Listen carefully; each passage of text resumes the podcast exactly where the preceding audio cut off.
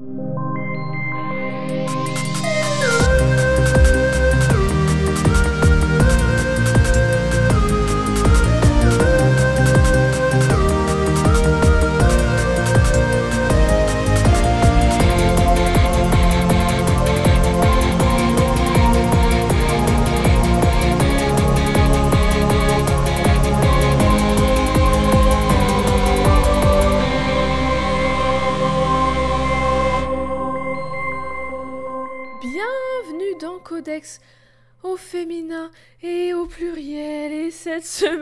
je suis avec Eve. Je me fais rire toute seule. Oui. Bonjour Eve, comment vas-tu? Oui, ça va. Et toi Comment ça va? Oh, Bah écoute, ça va comme euh, comme quelqu'un qui a fait un un mental breakdown plus ou moins public récemment. ça va? Oh là là Mais oui, ça va, ça va. Écoute, on est là pour parler d'un personnage féminin avec Codex. Ça m'avait manqué. Oh, Question Oui, En parlant Oh de personnage féminin, immédiatement. Immédiatement, oui. Est-ce que si tu pouvais, euh, dans un autre univers ou dans celui-ci, si tu pouvais choisir entre être une princesse ou être une chevalière, qu'est-ce que tu préférais être? Et non, nous n'allons pas parler de Lady Oscar. Why not both J'ai envie de dire? Bah, allez. Pourquoi pas être les deux finalement? Bah oui. Parce que, eh, quand même, c'est quand même. euh, je, je pense que ça, les deux vendent du rêve d'une certaine manière. Les Et- deux vendent du rêve, mais les deux ont leurs avantages comme leurs inconvénients. Ah, bah, tout vrai. à fait. Parce qu'être une princesse, t'as masse de responsabilités sur les épaules. Bah, quand t'es chevalière aussi. aussi, c'est pas les, Ouais, c'est pas les mêmes. pas les mais du coup, quand t'es une chevalière, on attend de toi que tu sois, que, que tu aies quand même des beaucoup de capacités physiques, que tu aies un entraînement de fou, euh, que tu sois courageuse. Enfin, il y a vraiment beaucoup de choses. Je sais pas si je pourrais remplir toutes ces conditions en vrai. C'est genre par exemple le courage face à des, des ennemis très puissants ou enfin voilà. aller, Des euh, araignées, tout simplement. oui, voilà, juste des araignées. C'est c'est araignée, la fin, c'est la fin de mon métier immédiatement. Je me reconvertis. Je repose mon épée, c'est salut. Voilà, c'est ça. C'est bah, en fait, euh, j'avais pas signé pour les araignées, désolé. Mais, Ah bah, mais du coup, il y a, il y a- en fait, il y a des avantages des deux côtés et des inconvénients des deux aussi. Mais je pense que ça pourrait être deux aventures complètement différentes. Justement, j'imagine que quand tu es Mhm. chevalière, tu pars à l'aventure. Quand tu es princesse, tu as aussi plein de choses à vivre euh, d'une certaine autre manière ou peut-être les mêmes choses. Mmh, Et je deux. pense que les deux sont très bien. Voilà. J'ai du mal à choisir. Mon cœur balance. Eh bien, je suis d'accord. Je, je, j'ai jamais été. Je pense que j'ai jamais été attirée, genre, tu sais, euh, dans les films Disney princesse ou les trucs comme ça, j'ai jamais voulu être la princesse. J'ai toujours plus voulu être euh, celle, euh, celui, du coup, en l'occurrence, si on parle des films Disney, mais qui part à l'aventure et tout ça. Donc, je pense que je pencherais plus pour chevalière, mais Hmm. si je devais être réaliste, je pense que j'ai plus les capacités d'être princesse que d'être chevalière. Mais après, être princesse, ça veut pas dire non plus rester assis sur son cul et ne rien faire. Et on Ah, va le voir. ah oui.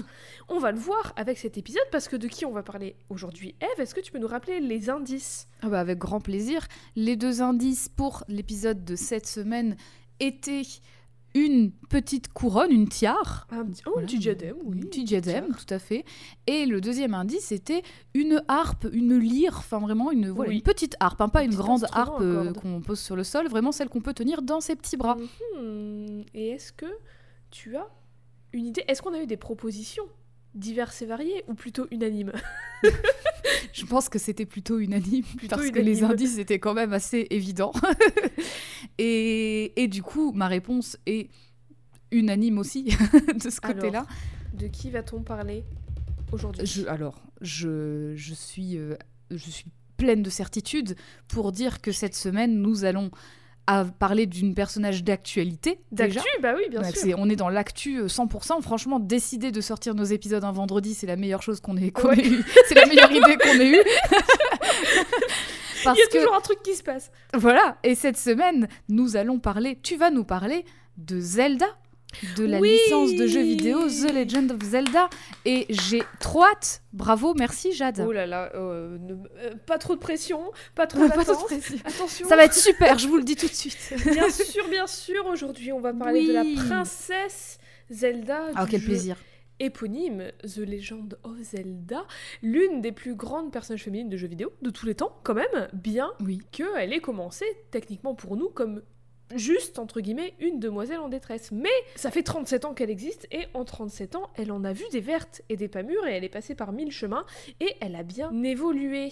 Elle a été créée en 1986 par Shigeru Miyamoto dans le jeu The Legend of Zelda qui est sorti pour euh, la première fois en 86 sur Famicom, NES et qui ressortira plus tard sur GBA. Pour toutes celles et ceux qui ne connaissent pas du tout, Zelda le jeu, c'est un jeu d'action-aventure développé par Nintendo dans lequel on joue le protagoniste Link. Mais Eve, est-ce que tu peux nous dire pitcher, c'est quoi le jeu Zelda? C'est quel type de jeu? C'est quoi la formule? Où ça se passe? Très brièvement, parce qu'on va revenir euh, un peu sur tous les points. Alors, Juste mettre le, le contexte, quoi. dans la plus grande majorité des jeux, parce que c'est pas Oui. le cas dans tous, on incarne ce personnage euh, muet qui, s'a- qui s'appelle Link. Oui. Euh, on évolue dans un royaume qui s'appelle Hyrule et Zelda est la princesse de ce royaume. Très souvent, il y a ce grand méchant qui s'appelle Ganon ou Ganondorf selon ses versions, qui va semer la terreur et qui veut dominer le monde. Et en fait, il va pour cela généralement enlever Zelda parce qu'il a besoin de son pouvoir à elle, puisqu'elle est la réincarnation d'une déesse, et Link doit la sauver. Ça, c'est le pitch de, de base. quoi. Oui, c'est ça. Dans On sauve la princesse, la on plupart des jeux, Voilà. il y a 20 jeux principaux à l'heure à laquelle on parle. Sans, je compte pas les remakes et les jeux comme Hyrule Mhm. Warriors, les spin-offs et tout ça, parce que c'est voilà, j'y ai pas joué, c'est pas vraiment. euh, ils sont pas principaux quoi. Et donc chaque jeu a une histoire plus ou moins différente, mais dans la plupart il y a tout ce que tu dis, il y a Link, Zelda, Ganon, la Master Sword qui est l'épée de légende, la Triforce qui est un concept, c'est un objet, un- c'est à la fois un objet, un concept, une entité, un pouvoir. Il y a Hyrule, le royaume d'Hyrule, il y a la déesse Ilia, il y a à Impa, la fidèle compagne et confidente de Zelda, il y a le temple du temps, parce qu'on va parler du temps qui existe ou pas. Il y a des On l'a toujours dit, ça, a- hein. Ah bah, ça. Mais en plus, alors là, putain, on va rentrer dans les détails de l'existence du temps et du concept parce que les timelines, j'ai eu plus de Ah mal oui. à euh, comprendre et retranscrire et tout, tout le bordel que j'ai eu du mal à démêler tous les retcons de Scarlet Witch. Et ça, ça a pris deux putains d'épisodes. Donc, imaginez un C'est peu. vrai que les timelines de l'univers de Zelda, c'est quelque chose. Alors, si vous n'y connaissez rien, accrochez-vous, mais vous allez voir, ça va Oui, être mais j'ai essayé. euh, alors j'espère que c'est clair, mais j'ai essayé de synthétiser au, mas- au, ma- au max parce que c'est pas un podcast d'explication du lore de Zelda, même si du coup on va rentrer dans les détails, mais on va pas expliquer toutes les origines de tout et de tout le monde et de toutes les histoires de tous les jeux parce qu'on se concentre sur Zelda. Zelda, la protagoniste éponyme, mais qui n'est pas le personnage jouable, parce que oui, Mhm. on joue Link. Elle est l'une des trois personnages centraux de la série de jeux, même si elle n'est pas dans tous les jeux non plus. Il y a plusieurs jeux dans lesquels elle n'est pas. Et elle est la grande majorité du temps la princesse du royaume d'Hyrule et l'alliée du protagoniste Link.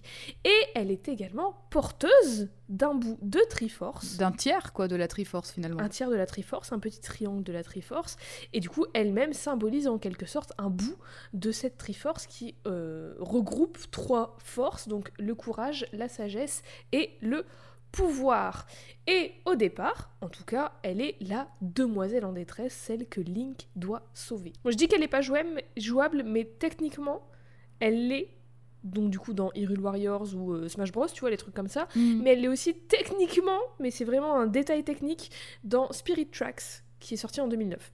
Mais Mm. c'est pas vraiment elle qu'on joue, enfin on va y revenir. Mais en tout cas, à l'heure euh, où on enregistre ce podcast, le nouveau jeu Zelda Tears of the Kingdom n'est pas sorti et je croise les doigts qu'on puisse la jouer dedans. Bon, donc du coup, vous avez compris que la chronologie des jeux, c'est un bordel. Pour faire simple, en gros, la chronologie de, de l'histoire de l'univers Zelda, Mm. c'est pas la même que la chronologie de sortie des jeux. Le premier jeu qui est sorti, c'est pas le premier jeu dans l'histoire de Zelda. Donc, on va, je vais essayer d'être claire de façon plus euh, simple possible. Euh, ma plus grosse ressource pour cet épisode, c'est le livre officiel Hyrule Historia avec la timeline officielle dedans, les, détails de création des jeux officiels, tout. Enfin bref, le truc euh, fait par Nintendo, quoi. Du coup, je vais pas raconter ça de façon euh, je vais pas raconter l'histoire de Zelda de façon chronologique de sa, naissance à sa mort, parce que son histoire, elle est pas si simple que ça. il n'y a pas de début, il n'y a pas de fin. Euh, mais plus de façon euh, fleuve, évolutive, autour de son statut de princesse, de demoiselle en détresse ou pas, de personnage secondaire ou pas. Mais commençons par le commencement. Eve, est-ce que tu sais d'où vient son prénom? Absolument pas. Est-ce qu'il y a personne dans euh, la culture populaire, dans notre monde à nous, qui a le même prénom?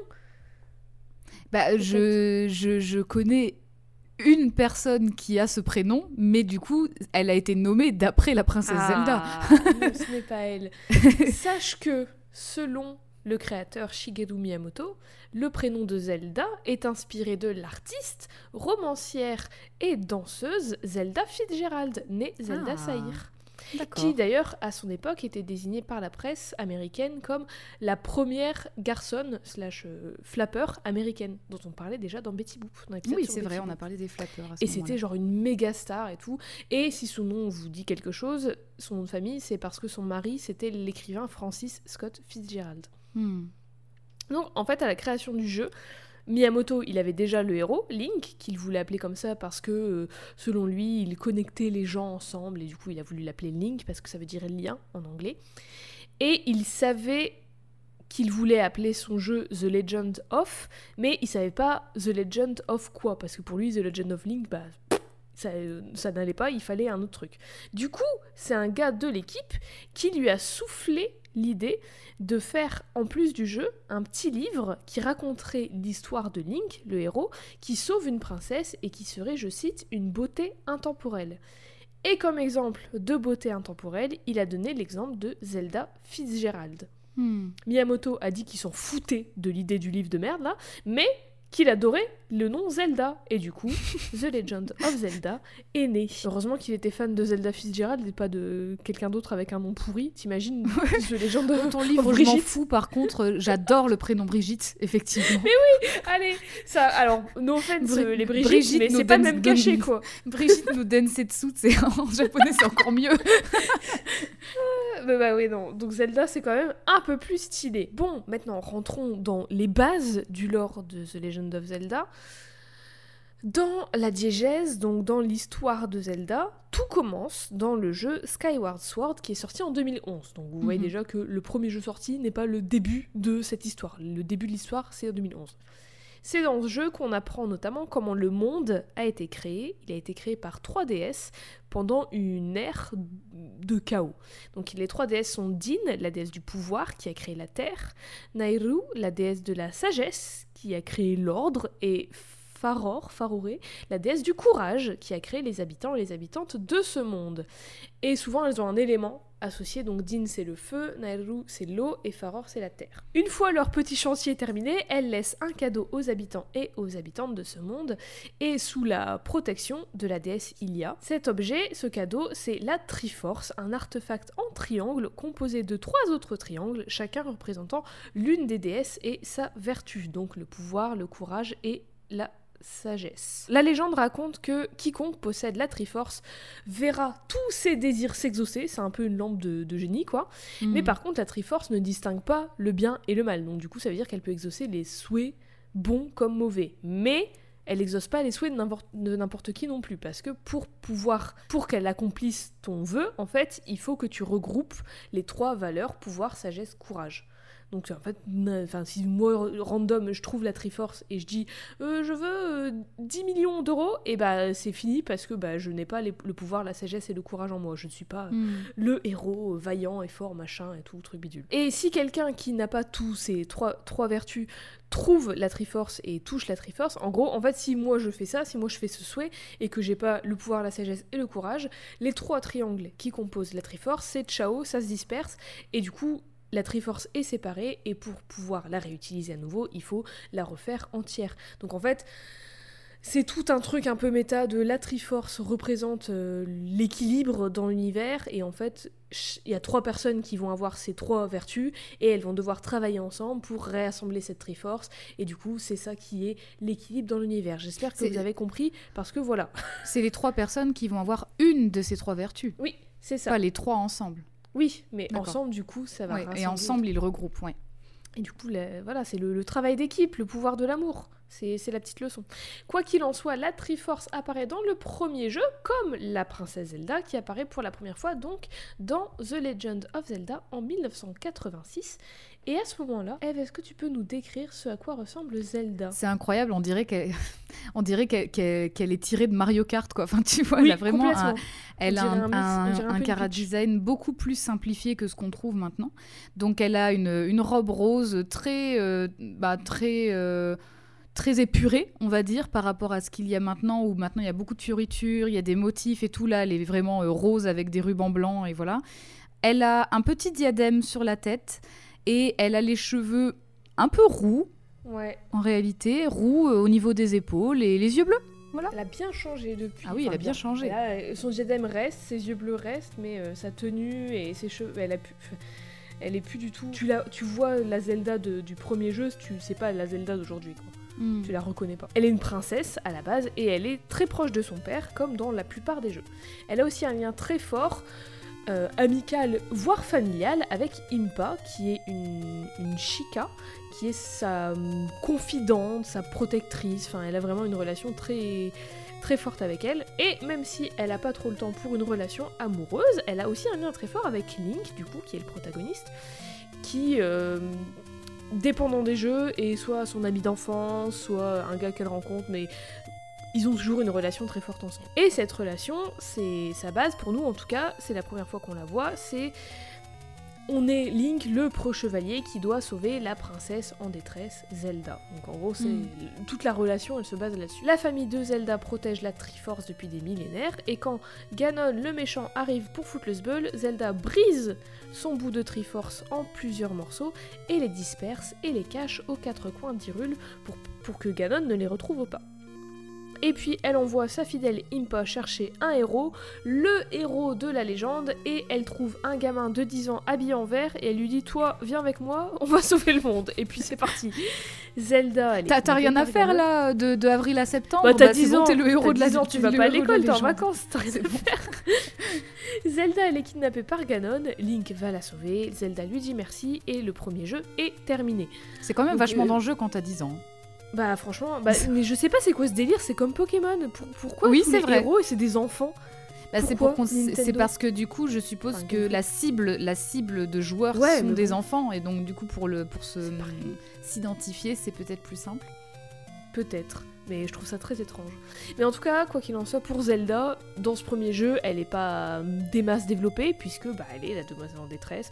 Tout ce qu'on sait, c'est que bah, c'est une princesse très gentille, très douce, très humble, et enfin, c'est très, une princesse très traditionnelle, quoi. Elle va être grosso modo la princesse demoiselle en détresse dans plusieurs autres jeux, dans euh, Force Words, Force Words Adventures, A Link to the Past, Oracles of Season, Oracle of Ages, The Adventure of Link. Et dans certains jeux, elle est même pas là, comme dans Link's Awakening ou Majora's Mask, elle est même pas présente. Mais même dans ces jeux-là, parfois elle a quand même son importance d'une manière ou d'une autre, autrement qu'en qu'en étant juste l'objectif du héros, je trouve. Par exemple, Mm. bah, dans The Adventure of Link, qui est sorti un an après le premier Zelda, donc c'est le deuxième Zelda sorti, qui dans la chronologie de la, dégé- de la diégèse arrive en dernier avant Breath of the Wild. J'espère que vous suivez. Dans ce, dans ce jeu-là, Zelda envoie Link sauver une autre version d'elle-même qui a été plongée dans un sommeil belle au bois dormant style dans le passé. Sauf qu'il va la chercher dans le présent. Donc en gros, elle a été endormie dans le passé et elle dort toujours là maintenant tout de suite. Et du coup, la Zelda du là maintenant tout de suite, elle dit Bah, il y a une autre moi qui dort depuis des millénaires, va la chercher. Le temps. Le temps et le multivers un peu. Ah bah, les timelines, euh, vous êtes pas prêts et prêtes. Oui, pre- prenez votre tableau, euh, pr- Ah, prenez putain, votre mais oui, tableau hein. Velleda et prenez des notes. Préparez-vous ça ou allez sur Google et tapez Timeline Zelda et oui, vous aurez vous le, tout fait. le petit schéma Oui. pour suivre. Cette Zelda qui est endormie, c'était la princesse il y a longtemps. Selon Hyrule Historia, elle était la première princesse. À savoir que Hyrule Historia, il est sorti avant Breath of the Wild. Donc euh, il y a des petits trucs qui peuvent peut-être changer. Mais en tout cas, c'était la première princesse. Et à la mort de son père, c'est son fils, donc le frère de Zelda, parce qu'apparemment elle avait un frère, qui est devenu roi. Sauf que le roi, donc le père de Zelda, avant de mourir, il n'avait pas dit à son fils où était la Triforce, il l'avait juste dit à Zelda parce que c'était sa préférée. Sauf que il y a un méchant sorcier qui balance au frère de Zelda que euh, Zelda sait où est la Triforce et pas lui. Je sais pas comment il le sait, mais c'est un sorcier, j'imagine, il sait tout. Et du coup, lui et le frère de Zelda vont voir Zelda, énervés pour savoir où est la Triforce, mais elle, elle dit rien. Le sorcier s'énerve encore plus et il la met dans un coma en mode belle au bois dormant, en la plongeant dans un sommeil éternel et tout ça et tout ça. Sauf que le frère, il voulait pas ça et il est très triste et depuis ça, il a déclaré que toutes les filles de la lignée s'appelleront Zelda. Hmm. Bref, Link retrouve sa Zelda endormie dans notre présent, il la réveille et du coup, ça veut dire qu'à ce moment-là, il y a deux Zelda en même temps. Ce qui veut dire qu'il y a deux lignées de famille royale en même temps. Et à moins qu'une des deux ne la continue pas, il y en aura toujours deux en même temps. Il y a un petit paradoxe. Euh, Oui. Pourquoi Breath of the Wild n'en parle pas de ça? Allô? Le temps? Qui... Où es-tu? S'il te plaît Mais bon, bref, voilà. Donc même si elle est la princesse qu'il faut sauver dans ce jeu, on développe quand même sa place dans cet univers et un peu et un peu sa personnalité quoi. Elle a bon, elle a toutes les qualités d'une bonne protagoniste féminine, une princesse qui est sage, qui est calme, qui est intentionnée, qui est empathique, qui est protectrice, qui est altruiste et qui est assez vulnérable physiquement comme psychologiquement. Mais on voit aussi surtout dans The Adventure of Link par exemple ou un peu dans Minish Cap aussi je trouve, c'est qu'elle est elle est aussi déterminée et elle n'hésite pas à mettre sa vie en danger pour protéger les autres, pour protéger Hyrule, son peuple Mm. en fait, parce que tout ce qu'elle veut, elle, c'est protéger son royaume. Et quand je disais que euh, une de ses qualités, c'était que c'était une princesse sage, c'est parce que même dans ses versions enfants, elle est super mature. Dans The Adventure of Link, elle est enfant ado quoi, et genre vraiment, elle est, enfin, elle dit à Link d'aller sauver l'autre version. Enfin, moi quand je suis enfant, euh, Elle gère quand même tout un royaume, même si elle est princesse et pas reine à ce moment-là, elle gère quand même tout un royaume en étant enfant. Donc elle est très mature, elle a beaucoup de sagesse, elle est très réfléchie. Et d'ailleurs, heureusement qu'elle a ce côté sage, parce que c'est tout de même elle et sa famille qui doivent garder la Triforce, qui est euh, l'artefact le plus puissant de cet univers. Donc il faut quand même qu'elle ait la tête sur les épaules. Et en parlant de la Triforce, petit bout de sagesse de Zelda qui rejoint, euh, qui rejoint un autre jeu qu'on aime bien dans codex, c'est que Zelda, elle aime bien dire que la lumière et les ténèbres sont deux côtés d'une même pièce et que l'un ne peut pas exister sans l'autre. Et donc on revient un peu à cette idée que euh, la Triforce c'est un symbole de l'équilibre en fait, et que du coup, sans les trois morceaux, de la même manière que sans les trois morceaux de la Triforce, il n'y a pas d'équilibre dans l'univers, Mhm. sans les trois personnages principaux de Zelda, donc Zelda, Link et Ganon, et ben il n'y a pas d'équilibre dans ce jeu, il n'y a pas d'histoire, il y a pas de et l'univers peut pas fonctionner. Toute l'histoire de Zelda, le jeu, c'est ça, et toute l'histoire de Zelda, le personnage, c'est aussi ça, c'est euh, cette alliance, cette légende autour de la Triforce, autour de ces personnages, parce que du coup je dis, alors je me rends compte que je le dis juste après et que j'aurais peut-être dû le dire avant. En fait, toutes les Zelda dans les différents jeux, c'est des descendantes de la première Zelda qui existait. Donc c'est la même lignée familiale en fait. Mhm. Toutes les Zelda, c'est des descendantes. Tous les Link, c'est des réincarnations du premier euh, héros de légende, du premier Link. Et tous les Ganon, c'est aussi des réincarnations du premier euh, Ganon, mais il s'appelait pas Ganon, il s'appelait l'avatar du néant, parce que ça fait plus peur. Du premier méchant, en gros, qu'il y a eu. Et tous les méchants, tous les Ganon, depuis, c'est des réincarnations de lui. Donc en fait, à Mais chaque dans, fois... une, dans une certaine mesure, les Zelda sont une réincarnation de quelqu'un aussi, mais pas de Oui. Zelda. Oui, c'est la première Zelda, c'est bah j'y viens juste après, mais la première Ouais. Zelda c'est la réincarnation de la déesse Ilia et toutes les Zelda d'après c'est des descendantes de cette première Zelda. Mais donc du coup en fait dans tous les jeux, dans tous les dans tous les temps, dans toutes les ères et tout dans cet univers, à chaque fois il y a ces trois personnes qui du coup, enfin en fait représentent cette Triforce qui sont sans, sans- qui sont l'équilibre dans cet univers et du coup enfin il n'y a pas d'histoire sans eux et l'univers il n'existe pas sans ces trois personnes. Et puis c'est bien pratique, l'histoire des réincarnations, c'est un Oui, petit peu comme coup, les retcons dans les comics, c'est que du coup tu as un boulevard, tu peux refaire des Tu histoires qui tiennent pas entre elles, Bah oui. parce qu'au final, bah, c'est une autre réincarnation, donc ça passe quoi. Et Mais du oui. coup c'est très malin finalement. C'est tout bête, mais c'est très malin. Tu peux faire des jeux à l'infini, c'est très bonne idée. Après, cela dit, Mais- ils se sont quand même fait chier à faire une timeline. Ils n'étaient pas Bah, obligés, parce mais qu'il y en a l'ont qui fait quand suivent, même. hein. il y a des suites directes. et Oui, puis- oui, oui. Bon, oui, j'avoue qu'ils étaient pas obligés, mais ils l'ont fait quand même parce que bah euh, il y a des choses qui dans le fait d'en avoir fait une, ça explique certaines choses dans certains jeux. Ouais. Mais après, ça-. Mais du coup, forcément, ça implique vachement plus d'enjeux quand tu sors un nouveau jeu parce que tu dois le faire. Oui. Enfin, maintenant, ils, ils se sentent obligés de, la- de les faire rentrer dans les timelines, dans la timeline. Quoique, bah, Breath of the Wild, il se passe des millénaires et des millénaires après tout, en fait. Donc, Oui. euh, pour l'instant, il est dans aucune timeline. Il est pas. Parce qu'en en fait, à partir de. On va y venir, mais à un moment, ça se sépare en trois timelines.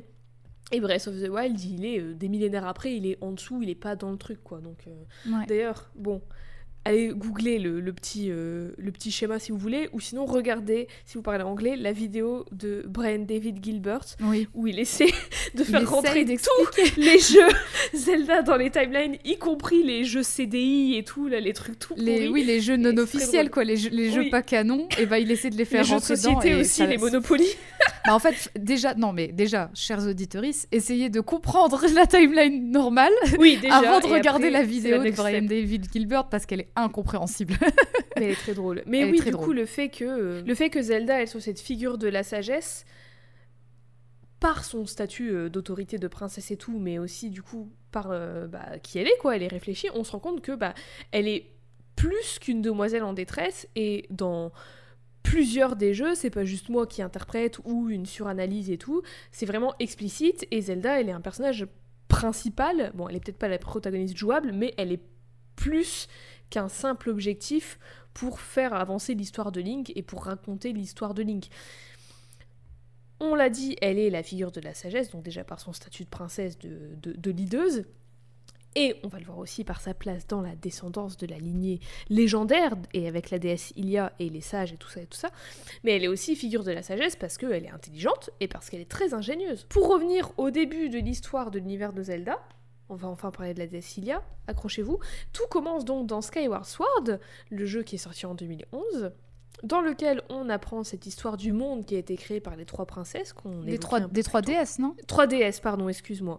Les 3 DS et de la déesse Ilia sur, Mhm. ce- sur cette terre commence du coup l'ère d'Ilia, durant laquelle il y a masse de démons qui débarquent, et notamment le leader, le roi démon, qui s'appelle l'avatar du néant, ou euh, Demise en, en anglais, qui est l'incarnation du mal absolu et qui Oui. convoite la Triforce pour dominer le monde. Voilà, c'est pas très euh, nuancé, c'est un méchant très méchant. Voilà. C'est ça. Non, mais c'est littéralement ça. quoi. Ah oui, il veut assouvir un, le un méchant infusé dans du méchant, tu vois. c'est- clair, en plus c'est vraiment, euh, enfin vraiment son cara design, c'est, euh, il est tout noir, qui sort du, C'est une montagne de muscles. Mais oui. du coup, il y a, elle fout, euh, donc il y a ce grand méchant qui arrive sur la terre et il y a, elle panique pour les gens de son peuple parce que du coup c'est tous les toutes les habitants et les habitants de cette pla- de cette terre. C'est son peuple à elle. Donc elle panique pour tous ces gens et pour la Triforce. Et du coup, elle prend un bout de terre, elle l'envoie dans le ciel, avec les gens dessus et la Triforce avec, pour les protéger. Elle garde quand même sur Terre avec elle quelques... tous les... tout- C'est horrible. Toutes les personnes qui ne sont pas euh, humaines, slash Oui, c'est vrai. un peu le même délire. Et euh, du coup, tous les... Parce qu'il y a plusieurs peuples dans Zelda, il y a les Gorons, il y a les Kikui, enfin tu vois, il y en a plein. Et donc, il reste avec elle pour se battre contre les démons. La déesse réussit enfin à sceller le grand méchant, donc en gros elle l'enferme parce qu'il est trop fort pour être totalement vaincu, d'où son nom le banni quand il est dans sa forme scellée et qu'on doit le combattre à peu près 46 fois dans ce putain de jeu. Mais son sceau, ça, donc sa cage en gros, il est trop faible pour le retenir, c'est pour ça qu'il revient tout le temps. Du coup, Ilia, elle tente d'utiliser la Triforce pour le vaincre définitivement, mais pas de bol, parce que même elle, alors qu'elle est une déesse, même elle, elle peut pas utiliser la Triforce. Alors honteuse, elle décide de renoncer à son statut de déesse et d'utiliser une dernière fois ses capacités divines pour 1. créer l'épée de la déesse, qui plus tard deviendra la Master Sword, et en même temps créer Fi, qui est, ou Faille, qui est l'esprit de l'épée, et qui sera euh, la conseillère de Link, du coup, qui sera euh, un peu la, la Navi, donc la petite fée qui lui donne des conseils Mm. pour vaincre le mal. Et deuxième chose qu'elle fait, c'est que elle décide d'utiliser le reste de ses capacités divines de- pour se réincarner en humaine. Puis elle confie la surveillance du, du méchant en cage là à Impa, une Sheka, jusqu'à ce que Ilia revienne en humaine. Le bout de terre qu'Ilia a envoyé dans le ciel se fait appeler l'île de la déesse par ses habitants et habitantes qui du coup vont investir plein de petits bouts de terre, euh, îles alentour et former une grosse ville qui s'appelle Célesbourg. Et après des milliers d'années, l'histoire de la déesse est devenue une légende. Et après des milliers d'années de cette de l'histoire de cette déesse et de cet avatar du néant et tout ça, naît une petite fille qui s'appelle Zelda. Et vous l'avez deviné déjà parce qu'on l'a dit, mais aussi parce que c'est logique, Zelda est la réincarnation d'Ilia. Mais elle, elle en sait trop rien parce que pour tous, pour elle, pour Link, pour tous les gens de, parce que ça se passe des milliers d'années après, euh, après cette bataille, après, ce, après la création de cette, de cette île, c'est qu'une légende en fait, c'est une croyance Ilia. Et on ne sait pas si elle existe ou pas pour du vrai. Mais du coup, Eve, est-ce que tu peux nous dire ce à quoi ressemble Zelda maintenant? Parce que c'est grosso modo la même Zelda que dans Oui. presque tous les autres jeux, quoi. Oui, alors là, dans Skyward Sword et globalement dans la plupart des jeux, elle est maintenant blonde. Là, euh, en l'occurrence, elle a une petite frange, les cheveux sont assez longs. Elle a des oreilles pointues, notre chère Zelda, parce que les Iliens, ils ont des oreilles pointues comme des elfes. Elle a toujours ses yeux bleus et là, elle porte une, une harpe, une sorte de lyre. Et, euh, et voilà, elle porte une longue robe rose euh, avec, euh, avec le symbole d'ailleurs de Hyrule dessus. Ouais. Et enfin, le symbole qui sera le symbole de Hyrule dessus, Oui. du coup. Parce que là, du coup, le symbole d'Hyrule, c'est les deux petites ailes avec la Triforce au milieu. Oui, tout à fait. Et voilà. D'ailleurs, ces, hum, ces visuels là de Skyward Sword, Les ils sont trop beaux. ouais. Ils sont ils vraiment en beaux. aquarelle et tout, c'est superbe. Mais ouais, ils sont trop beaux. Elle a pas encore son diadème parce que ici, Zelda n'est pas une princesse. Eh oui. Non. Parce Mais que, par en contre, fait, c'est la alors- fille du chef. C'est la fille du chef, on va y venir. Sur Célesbourg, justement, en fait, pour voyager d'île en île, les habitants et les habitantes, ils ont ce qu'on appelle des célestriers, qui sont des, gros oiseaux qui montent comme des chevaux, en gros. Et le big deal, du coup, c'est d'être un chevalier, un ou une de celles et ceux qui protègent Célesbourg et qui ont la capacité, qui sont trop forts sur les célestriers, qui voyagent dans le ciel et tout. Genre, c'est eux qui... Sans eux, l'économie, elle marche pas, quoi, en gros. Sans eux, le monde, il tourne pas.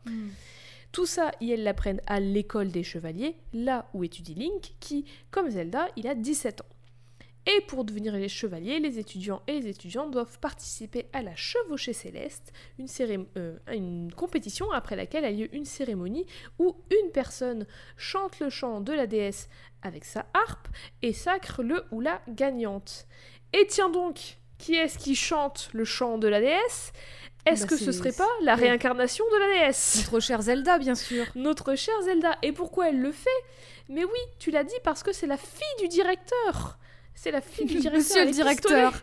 Monsieur le directeur de Célesbourg. pistolet. Monsieur le directeur de l'école de chevalier. Le, che- Donc, le en fait, chef est du, pas- le chef du. Mais c'est c'est pas que le chef de l'école, c'est le chef Oui, du c'est le village chef aussi. de tout, oui, oui, oui. Mais c'est du coup, c'est le dirello, quoi. Donc elle est C'est pas princesse, mais Bon bon. proviseur. parce qu'il. Oui, voilà. Elle est pas princesse parce qu'il n'y a pas de royauté, mais c'est grosso modo la même chose, en fait. C'est juste un. transposé, quoi. Hmm.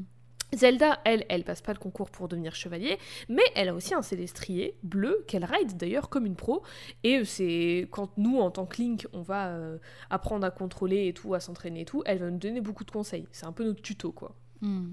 Elle est aussi très douée en couture et elle coud notamment un parachal qui nous permet entre autres de planer dans le jeu pour la personne qui remportera la chevauchée céleste.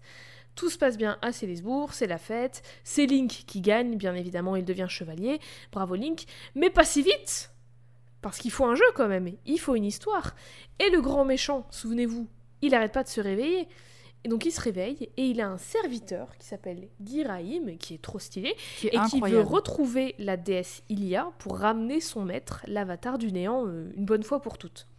Parce que du coup, quand le méchant il revient, en fait, c'est son, c'est le banni qui revient, et en fait, si tu le combats, et ben, il- n'arrive pas à défaire son sceau. Quand, il, On quand dirait- le banni oui, sort, en gros, c'est, il, il essaie de briser la clé. Et, nous, Et on puis c'est surtout, il a pas du tout la même forme. C'est un genre de Godzilla un peu ventripotent, quoi, mais il Oui. ressemble pas du tout à, à ce qu'il est habituellement, quoi. Ouais, ouais, ouais, c'est sa version euh, en prison, quoi.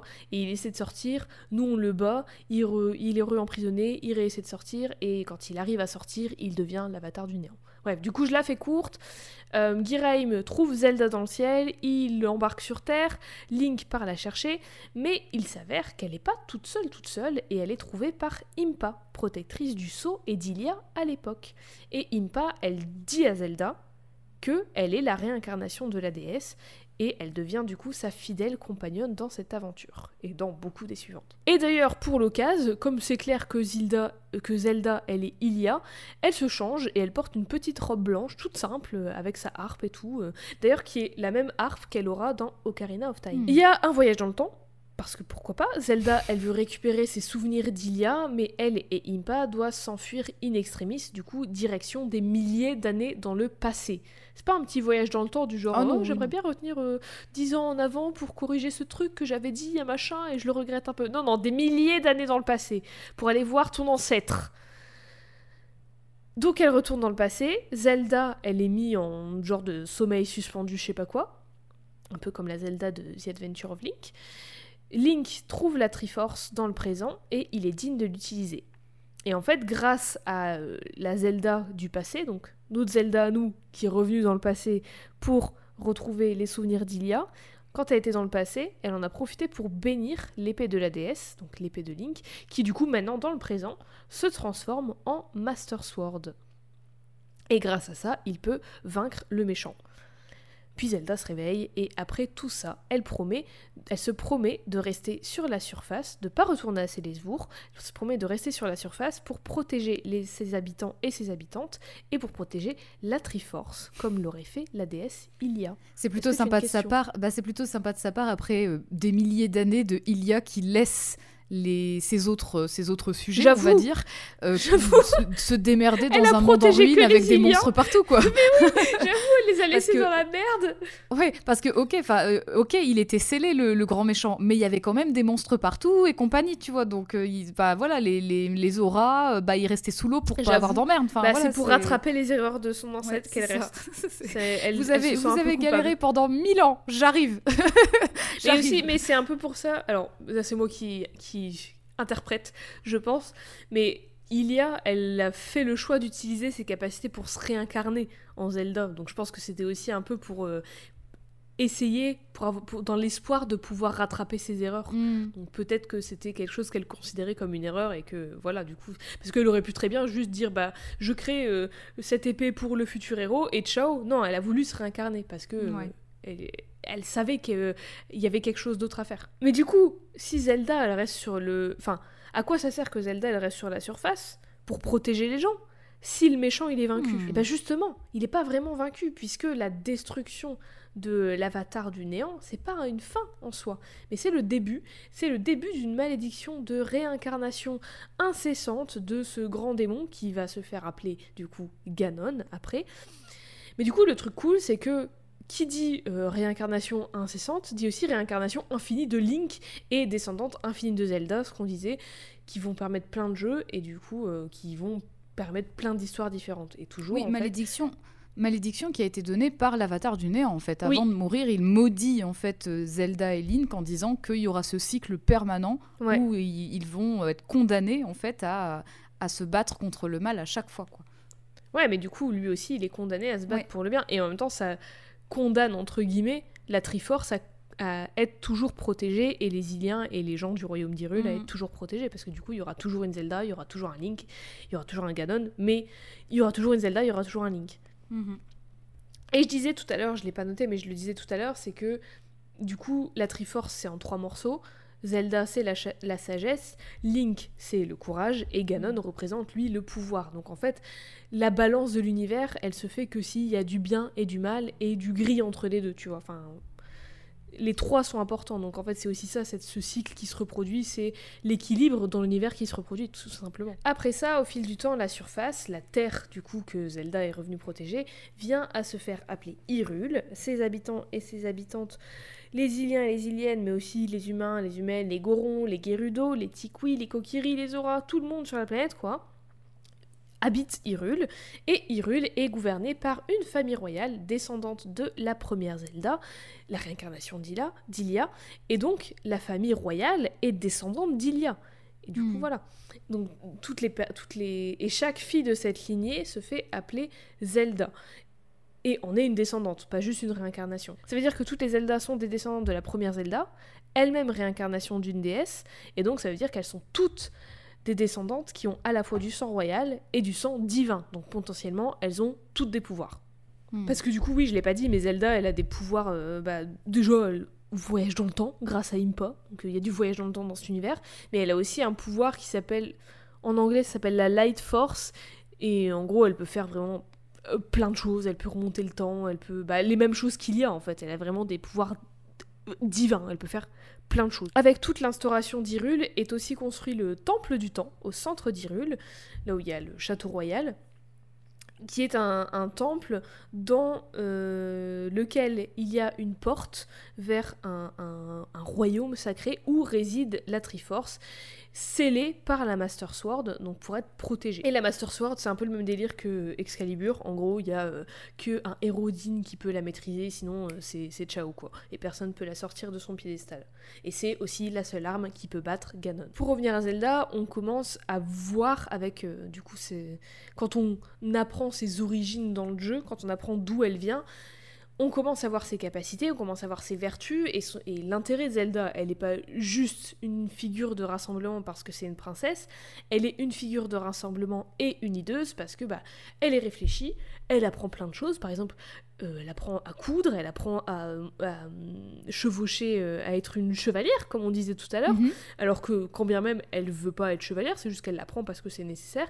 Elle sait pas tout, mais en même temps, enfin, c'est pour ça qu'elle continue à vouloir apprendre plein de choses, qu'elle évolue, elle veut rester sur le terrain, tu vois, à la fin du jeu, elle veut euh, protéger les gens, elle veut pas rester dans son château à rien faire, tu vois, et ses capacités, ses ressources, son ingéniosité vont, tout ça, ça va être encore plus euh, être euh, développé dans le prochain jeu dans la timeline qui est Ocarina of Time et qui est peut-être le le plus gros jeu Zelda, ou enfin en tout cas c'est l'un des meilleurs jeux Zelda, considéré comme l'un des meilleurs jeux Zelda et considéré comme l'un des meilleurs jeux euh, toujours, qui est peut-être l'un des peut-être le plus important dans toute euh, dans toute cette timeline du coup parce que c'est à partir de celui-là qu'il y aura des univers parallèles. Mm. Donc dans Ocarina of Time, en, sorti en 1998, on retrouve une toute nouvelle descendante de Zelda des générations après, alors que la guerre fait rage sur Hyrule depuis des siècles. Ils ont vraiment pas de chance. Hein. Oui, bah de toute façon, il y a toujours une guerre. Il se passe toujours un truc.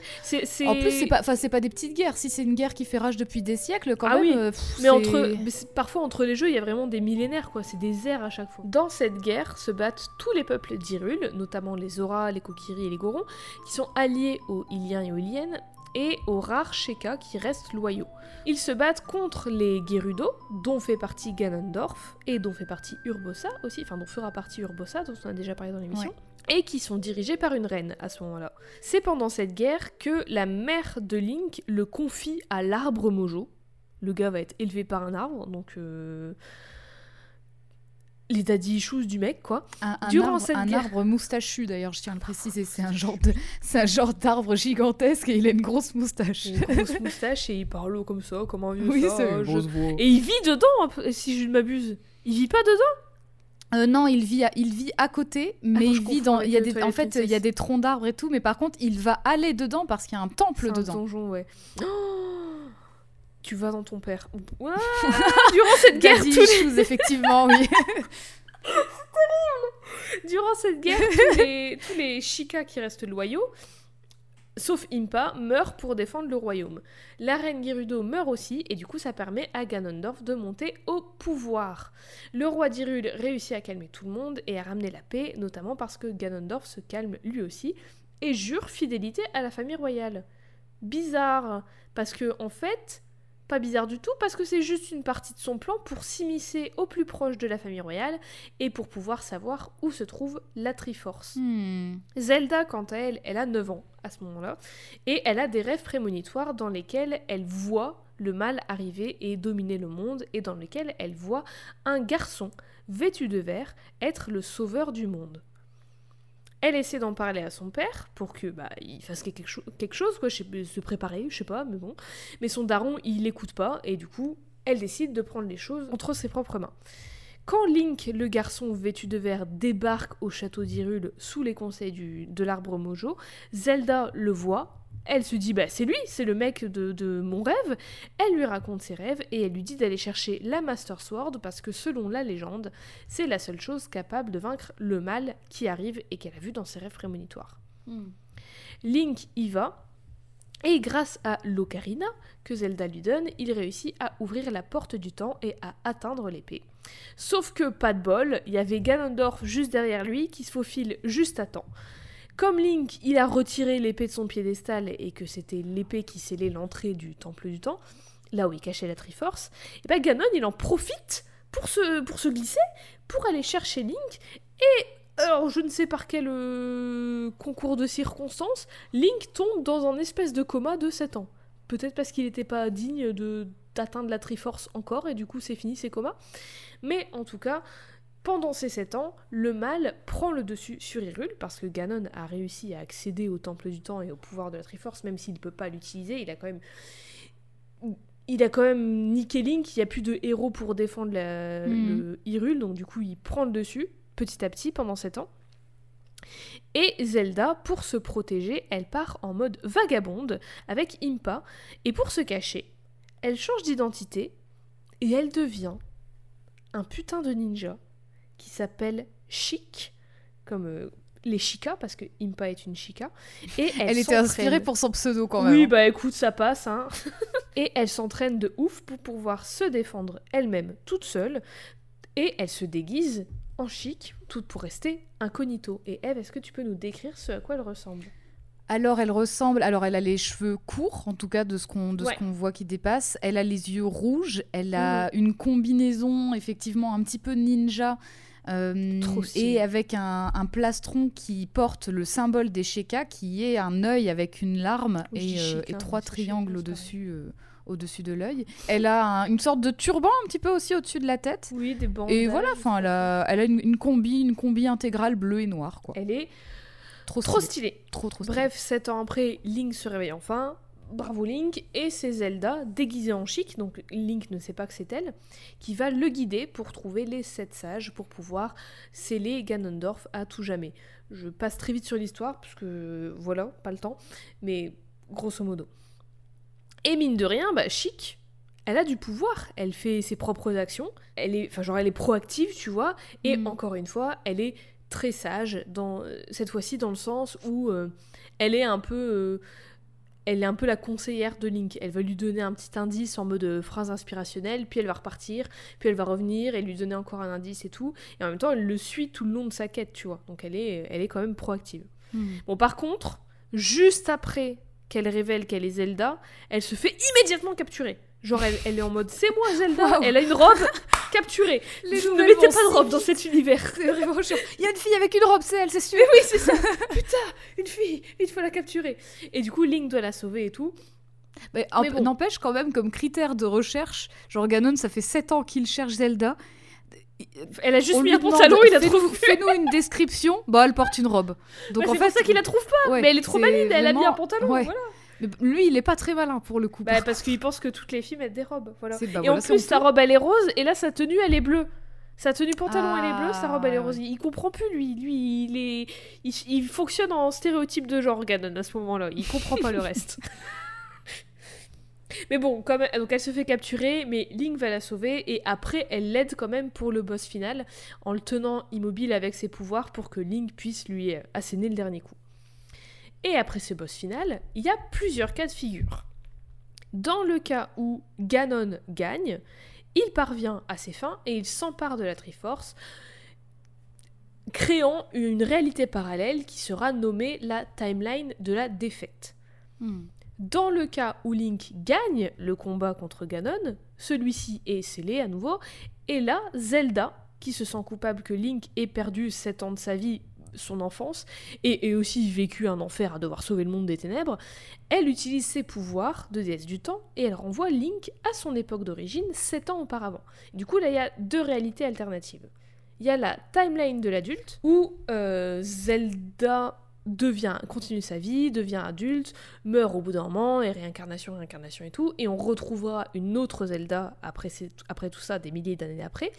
Et il y a la timeline de l'enfant, où on va suivre ce Link qui est revenu dans le passé. Et Mhm. cette Zelda, du coup, qui est revenue dans le passé aussi. Est-ce que c'est clair? Alors, faut peut-être préciser que, évidemment, quand nous, on joue au jeu, on gagne. Donc, euh, c'est Oui. des, timelines hypothétiques de ce fait. hein. Oui, la c'est timeline ça. où La où gagne, ça n'arrive gagne, pas quand nous, on joue au jeu et qu'on gagne, quoi. Forcément, c'est complètement hypothétique. Oui, tout à fait. Je... Ouais, t'as raison de le, de le rappeler, parce que je, bah, je synthétise les histoires de jeux au max, parce que je me concentre que sur Zelda. Mhm. Mais donc, comme je disais tout à l'heure, Ocarina of Time, c'est considéré comme l'un des meilleurs jeux Zelda par beaucoup, comme l'un des meilleurs jeux tout court du monde par beaucoup. Bah, Et il je a trouve tellement ça cool. cartonné qu'ils en ont fait un remake euh, sur 3DS d'ailleurs. Oui, il est si bien, il est si bien. Mhm. Et, mais il est trop bien Ocarina of Time, et bah, en plus, ça pose vraiment plein de trucs de base du, de l'univers de Zelda. Le truc des Mhm. sept sages, bah, l'ocarina, enfin tu vois, ça pose vraiment plein de trucs qui maintenant sont cultissimes.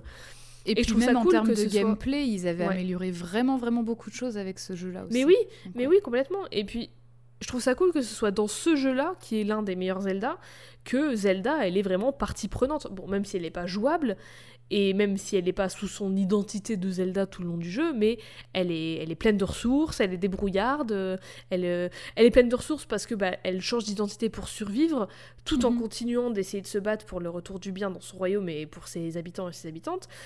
Et aussi, elle a un pouvoir temporel de ouf, et elle est littéralement la raison qui. Enfin, elle est littéralement le truc qui explique tout leur bordel de timeline, tu vois. Elle est littéralement la raison pour laquelle euh, tout cet univers peut continuer à. Enfin, peut faire sens de la façon dont ils veulent qu'il il fasse sens. Mhm. Cette phrase trop longue. Mais donc, ouais, elle est, elle est super importante dans ce jeu, et je trouve ça. euh, je- moi, je l'aime trop en, en tant que chic, parce que, bah, déjà, elle est trop stylée. Son car design, il est trop bien. Et. Ah, je trouve ça cool que. euh, je sais pas, je trouve ça cool que ce soit elle en fait derrière ce personnage et que y ait pas de, on se pose pas la question de, euh, enfin je, je sais pas, je sais pas expliquer pourquoi, mais je la trouve trop cool. Non, mais je suis d'accord avec toi. je, suis vraiment. euh, Bah, de toute façon, le jeu, il a pas cartonné pour rien, déjà. Oui, bah il, oui, y a, oui, il y a plein de choses, mais c'est vrai que tu as raison, son rôle à elle, il est quand même déterminant dans plein de choses, et c'est ça qui, qui aussi la sort de ce carcan de la seule demoiselle en détresse. quoi. On commence un peu à voir euh, les autres choses pour laquelle, euh, enfin les ce dont elle est capable, ce, à- ce dont à quoi, enfin, ce à quoi elle peut servir, au-delà de juste être un objectif en fait. Et Mhm. du coup, on commence peut-être à comprendre un peu pourquoi c'est The Legend of Zelda et pas The Legend of Link. Peut-être. Peut-être qu'on va y revenir encore après. Donc, attention, différentes timelines. La timeline de l'adulte, donc du coup, commence par le jeu The Wind Waker, donc The Legend of Zelda Wind Waker, qui est sorti en 2003, où dans celui-là, similairement à Ocarina of Time, c'est pas une Zelda sous le prénom Zelda qu'on retrouve, mais c'est une Zelda sous le prénom de Tetra.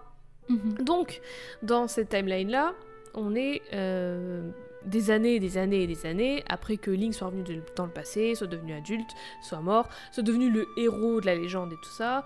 Il y a Ganondorf qui revient et Ganon euh, menace de plonger Hyrule dans les ténèbres, comme d'hab. Du coup, le roi du moment, à ce moment-là, prie les dieux pour qu'ils l'aident et les dieux décident d'engloutir Hyrule sous l'eau. Parce que la faiblesse de Ganon, c'est l'eau. C'est comme. c'est- bah, c'est- Il sait pas nager Je sais pas. Peut-être qu'il aime beaucoup le feu, et qu'est-ce qui éteint le feu? C'est l'eau bah Bon. peut-être. Peut-être qu'il n'a- il sait pas nager tout simplement et oui, il s'est Peut-être. pas dit je vais aller chercher sous cette eau qui vient Oh d'apparaître. Oh Peut-être non, qu'il j'ai y a pas là mis mes où je veux- brassards En tout cas, Hyrule est submergé et il ne reste que des petites îles di- dispersées un peu partout. Mhm. Et dans ce monde recouvert d'eau, comment on survit? En étant sur un bateau. Et comment on vit sur un bateau En étant pirate. Et Tetra, eh ben, elle est exactement ça. Elle est une capitaine pirate de son propre bateau, son propre équipage, à seulement 12-13 ans. Ouais, alors bah, là, il y, a un- il y a un parti pris aussi dans Wind Waker et qui va se poursuivre euh, dans, dans Spirit Tracks et dans Phantom Hourglass Oui. aussi. C'est un, ouais. c'est un cara design un peu plus euh, chibi où vraiment ils sont tout petits, tout mignons avec, euh, avec une tête un peu plus imposante. Mhm. Donc là, elle est toujours blonde avec les yeux bleus, sauf qu'elle a les cheveux remontés en chignon et elle a des mèches sur les côtés de son visage, ça fait des éclairs. Et ensuite, elle a une tenue de pirate, donc pantacourt blanc, une veste, une veste sans manches bleues, euh, un petit bandana rouge, euh, une petite dague dans la main, des sandales. Et Ah d'ailleurs, chose, assez, chose assez intéressante, tétra, c'est, ça veut dire 4. Ah, Ah. alors, alors, petite étymologie avec Codex Ah oui. Time. T- Oui, tout simplement, tétra en grec, ça signifie 4. Et alors là, il y a deux choses. La quatrième lettre de l'alphabet grec est delta, et en majuscule, elle s'écrit sous la forme d'un triangle, comme la Mhm. Triforce. Et aussi, dans une interview, Eiji Aonuma, qui est le réalisateur du jeu, et comme elle le dit si bien encore aux commandes aujourd'hui, il dit que, je cite, le tri de Triforce signifiant 3, nous avons retenu ce nom, donc Tetra, car il représentait quelque chose de plus que ça. Et il dit que la mère de Tetra, elle lui a donné pour cette raison, sans doute. Justement, ah, moi, sa mère, moi, j'avais, j'avais interprété ça de façon aussi différente. C'est que la Triforce, comme Jade l'a dit tout à l'heure, c'est un grand triangle doré avec trois triangles. Et en fait, il y a un triangle au Ah centre qui ah. est vide. Et du Oui. coup, je me disais, est-ce que c'est Ça pas ce le quatrième triangle, triangle. finalement qui est le vide de, entre les Bah, trois quoi. Pourquoi pas? Pourquoi pas? On va peut-être y revenir. voilà. Non, mais t'as raison, t'as raison. Il y avait un triangle à l'envers, d'ailleurs. Eh Peut-être oui. qu'on va en parler avec un autre jeu Zelda. De Oh, ça. je vois duquel tu parles. Donc du coup, oui, sa mère, la mère de Tetra, euh, dans son bateau, on trouve un portrait d'elle, un portrait de Link et une image de la Triforce. Et quand elle est morte, elle a confié à Tetra donc son bateau, son équipage et un collier qui est en réalité un des trois bouts de la Triforce, ce qui veut dire que sa mère, dans sa famille, elle avait ce bout de la Triforce. Donc Hmm. ça veut dire que sa mère, c'est peut-être une descendante de Zelda. Parce que pourquoi elle s'appelle bah, Parce que du coup, là, je dis que Zelda, elle s'appelle Tetra, mais Tetra, c'est Tetra, c'est pas Zelda. Enfin, genre, pour elle, Mhm. c'est. Elle, elle- Personne l'a jamais appelée Zelda, elle est pas princesse et tout, elle est fille d'une meuf random qui l'a appelée Tetra, tu vois. Donc pendant tout le jeu, on suit Tetra et Link s'aventurer et tous les bails classiques d'un jeu Zelda, notamment sauver des gens et tout, voilà, jusqu'au moment où les deux retrouvent Hyrule sous l'eau. Là, le roi présent leur raconte l'histoire et s'approche de Zelda, de Tetra, pardon, pour lui révéler un dernier secret, c'est qu'elle est en réalité la descendante de la princesse Zelda et sa mère lui avait caché sa vraie identité pour sa sécurité. Sauf que, bah, une fois son identité révélée, elle se transforme, comme Sailor Moon, mais en princesse Zelda, donc... euh, D'ailleurs, permettez-moi de permettez-moi d'ajouter une chose sur cette transformation parce que Jade m'a envoyé une image où on voit le cara design de Tetra et à côté le Oui. cara design de donc de la princesse Zelda dans le dans le style de Wind Waker. Elle a littéralement perdu son bronzage de, de pirate. Enfin voilà, elle a, Bah parce plus que la princesse, elle est au peau. château, elle voit pas le soleil. Ah oui, attends, attention. que- hein. Elle, elle a changé d'environnement et immédiatement, voilà, son bronzage de Ouais. pirate, sa, sa- peau a changé de couleur. Ouais. Ouais, ouais, ouais. Ah, peut-être quelque chose à dire là-dessus. ouais, ouais. Euh, donc oui, elle se retransforme. Donc elle, bah, c'est Re la Zelda euh, qu'on connaît. Elle Mm. est blanche, elle est blonde, elle a les yeux bleus, elle a sa robe rose et tout. Et encore une fois, bah, euh, dès qu'elle est retransformée, et bah, euh, elle se fait kidnapper. Elle se fait enlever par Ganon, direct. La pauvre. non mais c'est Elle peut pas porter une robe tranquille, c'est incroyable. C'est un- Ou alors tu peux être une princesse, mais que en pantalon, parce que sinon tu te fais kidnapper, fais gaffe. hein. Bon, donc Link part la sauver, mais euh, elle n'est pas complètement transformée en une autre personne non plus, parce que bah ça reste la tétra euh, aventurière sur son bateau, qui a sa petite dague, qui se défend, qui va sauver les gens et tout, donc elle se défend elle-même, elle se défend pas mal. Et c'est notamment grâce à elle que Link parvient à vaincre Ganon à la fin. En gros, elle, elle l'attaque avec son arc, parce que c'est une archère, Zelda, Mm. pendant que Link, lui, l'attaque à l'épée. Mais quand bien même euh, elle sait qui elle est maintenant, elle sait qu'elle est Zelda, elle décide quand même, à la fin de tout ça, de reprendre l'identité de Tetra et de repartir avec Link explorer les océans. Parce que ouais, Tetra, bah, on, on l'a dit, c'est une aventurière, c'est une exploratrice, c'est une preneuse de risques, et elle est beaucoup plus affirmée, beaucoup plus physiquement là, elle est là tout le jeu, vraiment, et les gens, bah, elle est chez elle, elle connaît l'environnement, elle explique à Link, c'est une capitaine, c'est toujours une figure de savoir et d'autorité, d'une façon différente qu'en étant une princesse, mais elle est, elle, est, elle est beaucoup plus présente que dans des jeux où elle va juste être la princesse demoiselle en détresse, et elle est beaucoup plus euh, dé- débrouille et preneuse de risques, tu vois, Mm. que même dans Ocarina of Time. Ou en tout cas, on le voit plus. Dans la suite directe, Phantom Hourglass, c'est toujours Tetra, donc c'est toujours la même que dans Wind, Waker, sauf que là, bah, elle se fait capturer direct jusqu'à la fin du jeu. Et je- en fait, je pense que là, je pense qu'elle est si débrouillarde et si aventurière que si tu la rends pas un tant soit peu demoiselle en détresse, et ben c'est l'héroïne du jeu en fait. Donc du coup, je pense qu'ils l'ont dégagée dès le début et Mm. qu'elle- pour qu'elle devienne l'objectif de Link parce que sinon c'était elle la protagoniste, c'était plus Ouais. Link. Bah ouais, ça aurait pu est- en elle plus. euh, quitte à faire une suite, c'est vrai que ça aurait été Bah, quand moi, même chouette voulu, de hein. pouvoir la jouer. hein. Moi bah oui, moi je trouve ça dommage, ça aurait été carrément mieux que euh, elle soit un personnage jouable. Et d'ailleurs en parlant de personnage jouable, Spirit Tracks, c'est le jeu juste après. Et Mhm. ici, c'est une nouvelle réincarnation, enfin une nouvelle descendante. Et euh, Zelda est ici amie d'enfance de Link, et les deux sont encore une fois des enfants. Et dans ce jeu, en fait, son corps est possédé et son âme quitte son corps. Mais du coup, elle devient un peu cette. euh, elle est l'esprit qui suit Link tout le jeu, qui est la conseillère et tout. C'est un peu la Navi. et mais du coup, ça fait qu'elle peut posséder des trucs pour aider Link. Donc du coup, Mm. en fait, quand euh, elle possède des trucs, c'est nous qui jouons ça. Et c'est pour ça que je disais que techniquement, on pouvait la jouer parce qu'en fait, on joue les choses qu'elle possède. Mm. Donc techniquement, on peut la jouer, même si c'est pas vraiment elle. Dans ce monde-là, d'ailleurs, on se déplace plus en bateau parce que Hyrule En a séché, mais on se Ouais, dit, on se séché. dit- oui, ça a séché, donc on se déplace en train. Cela dit, moi j'ai pas fini le jeu, mais j'ai joué assez loin quand même. Je me souviens que t'as des moments où tu prends le train sous l'eau. Mm. Donc euh, voilà, il y a quand même des, des- des rails dans l'eau. C'est vraiment le tunnel sous la Manche. Quoi, Ils ont truc. fait vraiment, euh, ils essayent vraiment de faire tous les, tous les véhicules. Oui, c'est Mais ça. dans les années 2000, Tous je sais pas, c'était la mode les véhicules euh, différents. Et mais Il y en avait vrai, les Fast, il y avait Cars, il y avait machin mais, et mais tout. moi j'ai beaucoup aimé ces jeux-là, hein. vraiment. Déjà en termes de, Waker, design, cool. les, les Ouais. designs des jeux sont, sont super, c'est hyper rafraîchissant par rapport à bah, des, des jeux comme Skyward Sword où bon et encore Skyward Sword est très très coloré je trouve, Oui.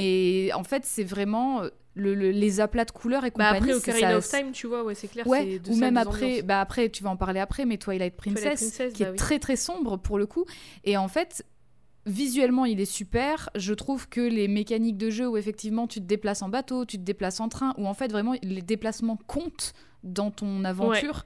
C'est, bah, ça peut être un peu répétitif parce que forcément au bout d'un moment bah tu dois faire pas mal de déplacements quand même mais c'est assez chouette j'aimais bien cette mécanique de jeu là Wind Waker, je l'aime bien. Alors par contre, c'est très coloré et tout, mais l'histoire, elle reste quand même dark parce que genre à ouais la carrément fin, quand tu tues, enfin entre guillemets, tues Ganon, genre il se transforme en pierre, il, est- il éclate. Il y a Link qui chiale. Enfin, tu vois, c'est vraiment. et puis en plus c'est genre quoi. il lui il Et même l'histoire de l'épée dans le Zelda. cœur quoi enfin c'est un Mais truc oui, de fou Même l'histoire de Zelda, euh, enfin Ouais. Tetra, mais le truc avec sa mère et tout, c'est genre méga dark. Et Mm. pour revenir à Zelda quand même, parce que c'est l'épisode sur Zelda, le personnage de Tetra, enfin Zelda Tetra, je trouve vraiment, bah, je trouve trop bien encore une fois comme chic, Mm.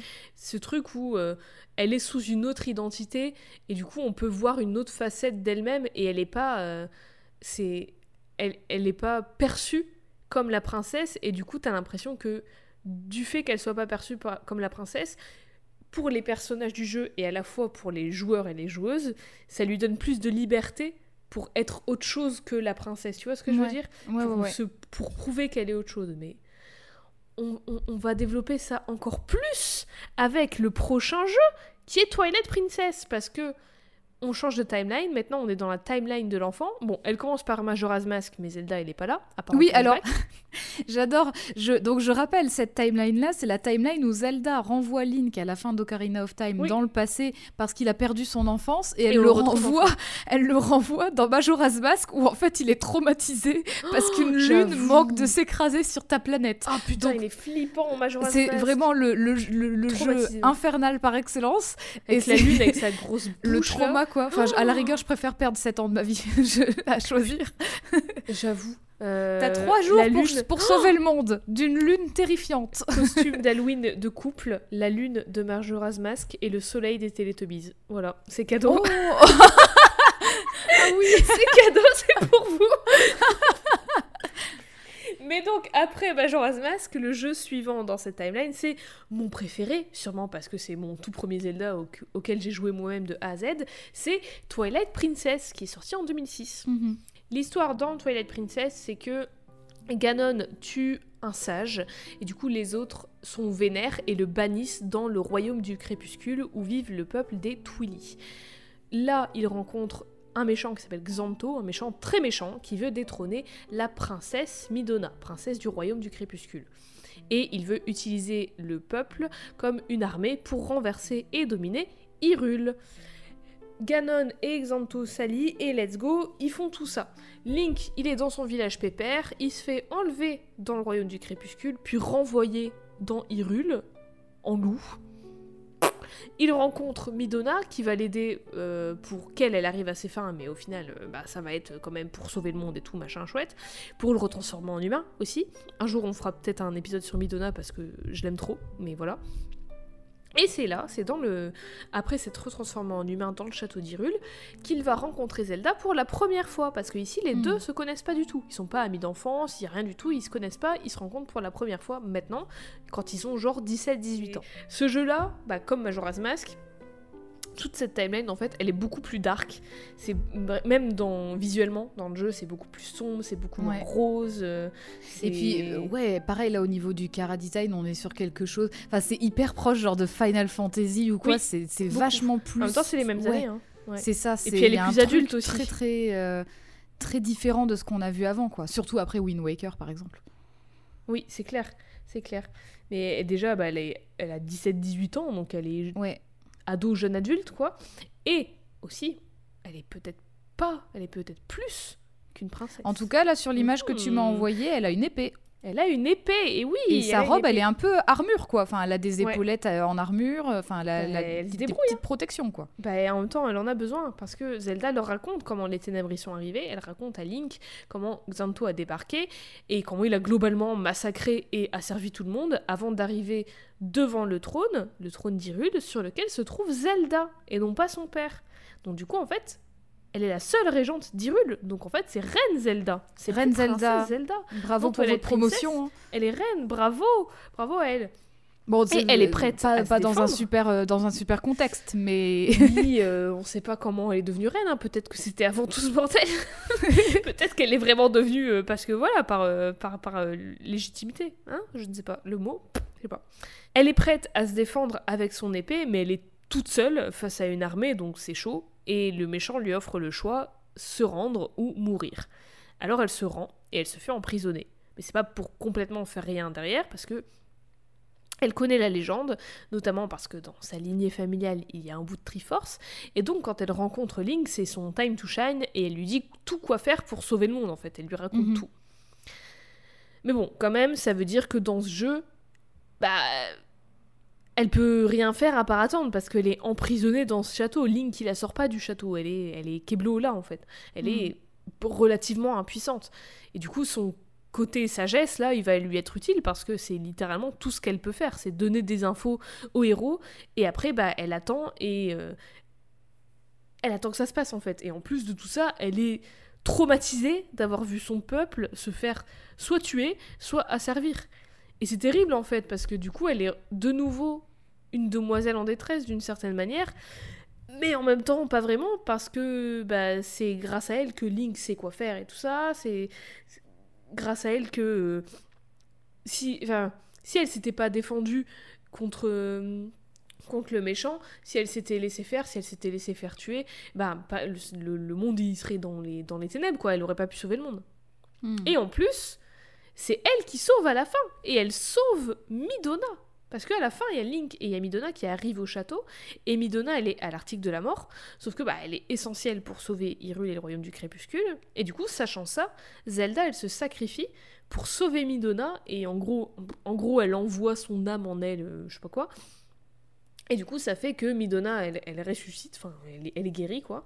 Et sa confiance en Midona, elle paye, et elle et Link réussissent à sauver le monde. Mais Ganon, il est pas loin, il possède le corps de Zelda, et Link doit la combattre. Donc en gros, il y a un des boss de Twilight Princess où c'est Zelda. C'est Zelda possédé, mais c'est Zelda quand mhm. même, tu dois te battre contre Zelda. Heureusement, bon, grâce à Midona, Zelda, elle est sauvée et son âme revient dans son corps, son esprit est là, et tout qui va bien et tout. Et elle part avec Link à cheval pour se battre contre Ganon. Et encore une fois, elle est à l'arc. Elle, est, elle tire des arcs, euh, des flèches magiques sur Ganon pour l'affaiblir, pour, de faire en sorte, pour faire en sorte que Link puisse le terminer, quoi. Hmm. Midona repart dans son royaume et Zelda retourne sur son trône et tout est bien qui finit bien. Pourquoi je parle de Twilight Princess En vrai, c'est parce que je trouve, peut-être que je suis biaisée parce que c'est mon jeu préféré, mon Zelda préféré, mais je trouve que son histoire, on en parle, on en parle peu parce que c'est pas le sujet principal de l'histoire, mais c'est un sujet qui est là en fond, en, arrière-plan, et en vrai, bah elle est terrible l'histoire de Zelda dans ce jeu parce que elle perd tout, elle perd son royaume, elle perd ses pouvoirs parce qu'elle peut pas les utiliser, elle perd sa liberté, mais elle donne, elle donne tout ce qu'elle peut donner en fait, et elle se sacrifie même dans juste l'espoir de redonner vie aux personnes de son royaume. Donc en fait, elle est vraiment très euh, altruiste en fait. Elle est, euh, elle est, elle est selfless, tu vois. Elle, donne tout ce qu'elle a, tout ce qu'elle peut donner, quand bien même il lui reste pas grand chose. Et heureusement qu'elle fait tout ça parce que sans elle, bah, ça finirait pas bien parce qu'on dit toujours tout est bien qui finit bien, mais là, sans Zelda, encore une fois, on voit que elle est un peu demoiselle en détresse, mais elle a quand même son importance parce que sans elle, euh, bah, ça finirait pas bien. Midona, elle serait Ouais. morte et puis euh, ciao quoi. Bon, après, elle va avoir besoin de masse d'années de thérapie après tout ça, mais bon, Zelda, euh, bienvenue au club, ma grande. Écoute. Assieds-toi, prends une chaise.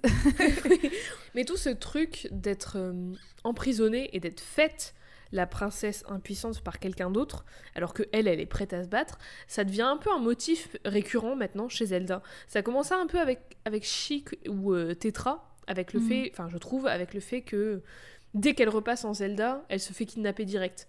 En fait, quand bien même ça reste la personne, la même personne avec les mêmes capacités, dès qu'elle change de tenue et qu'elle devient visiblement une princesse parce qu'elle a une robe de princesse, et ben l'antagoniste il la fait prisonnière directe.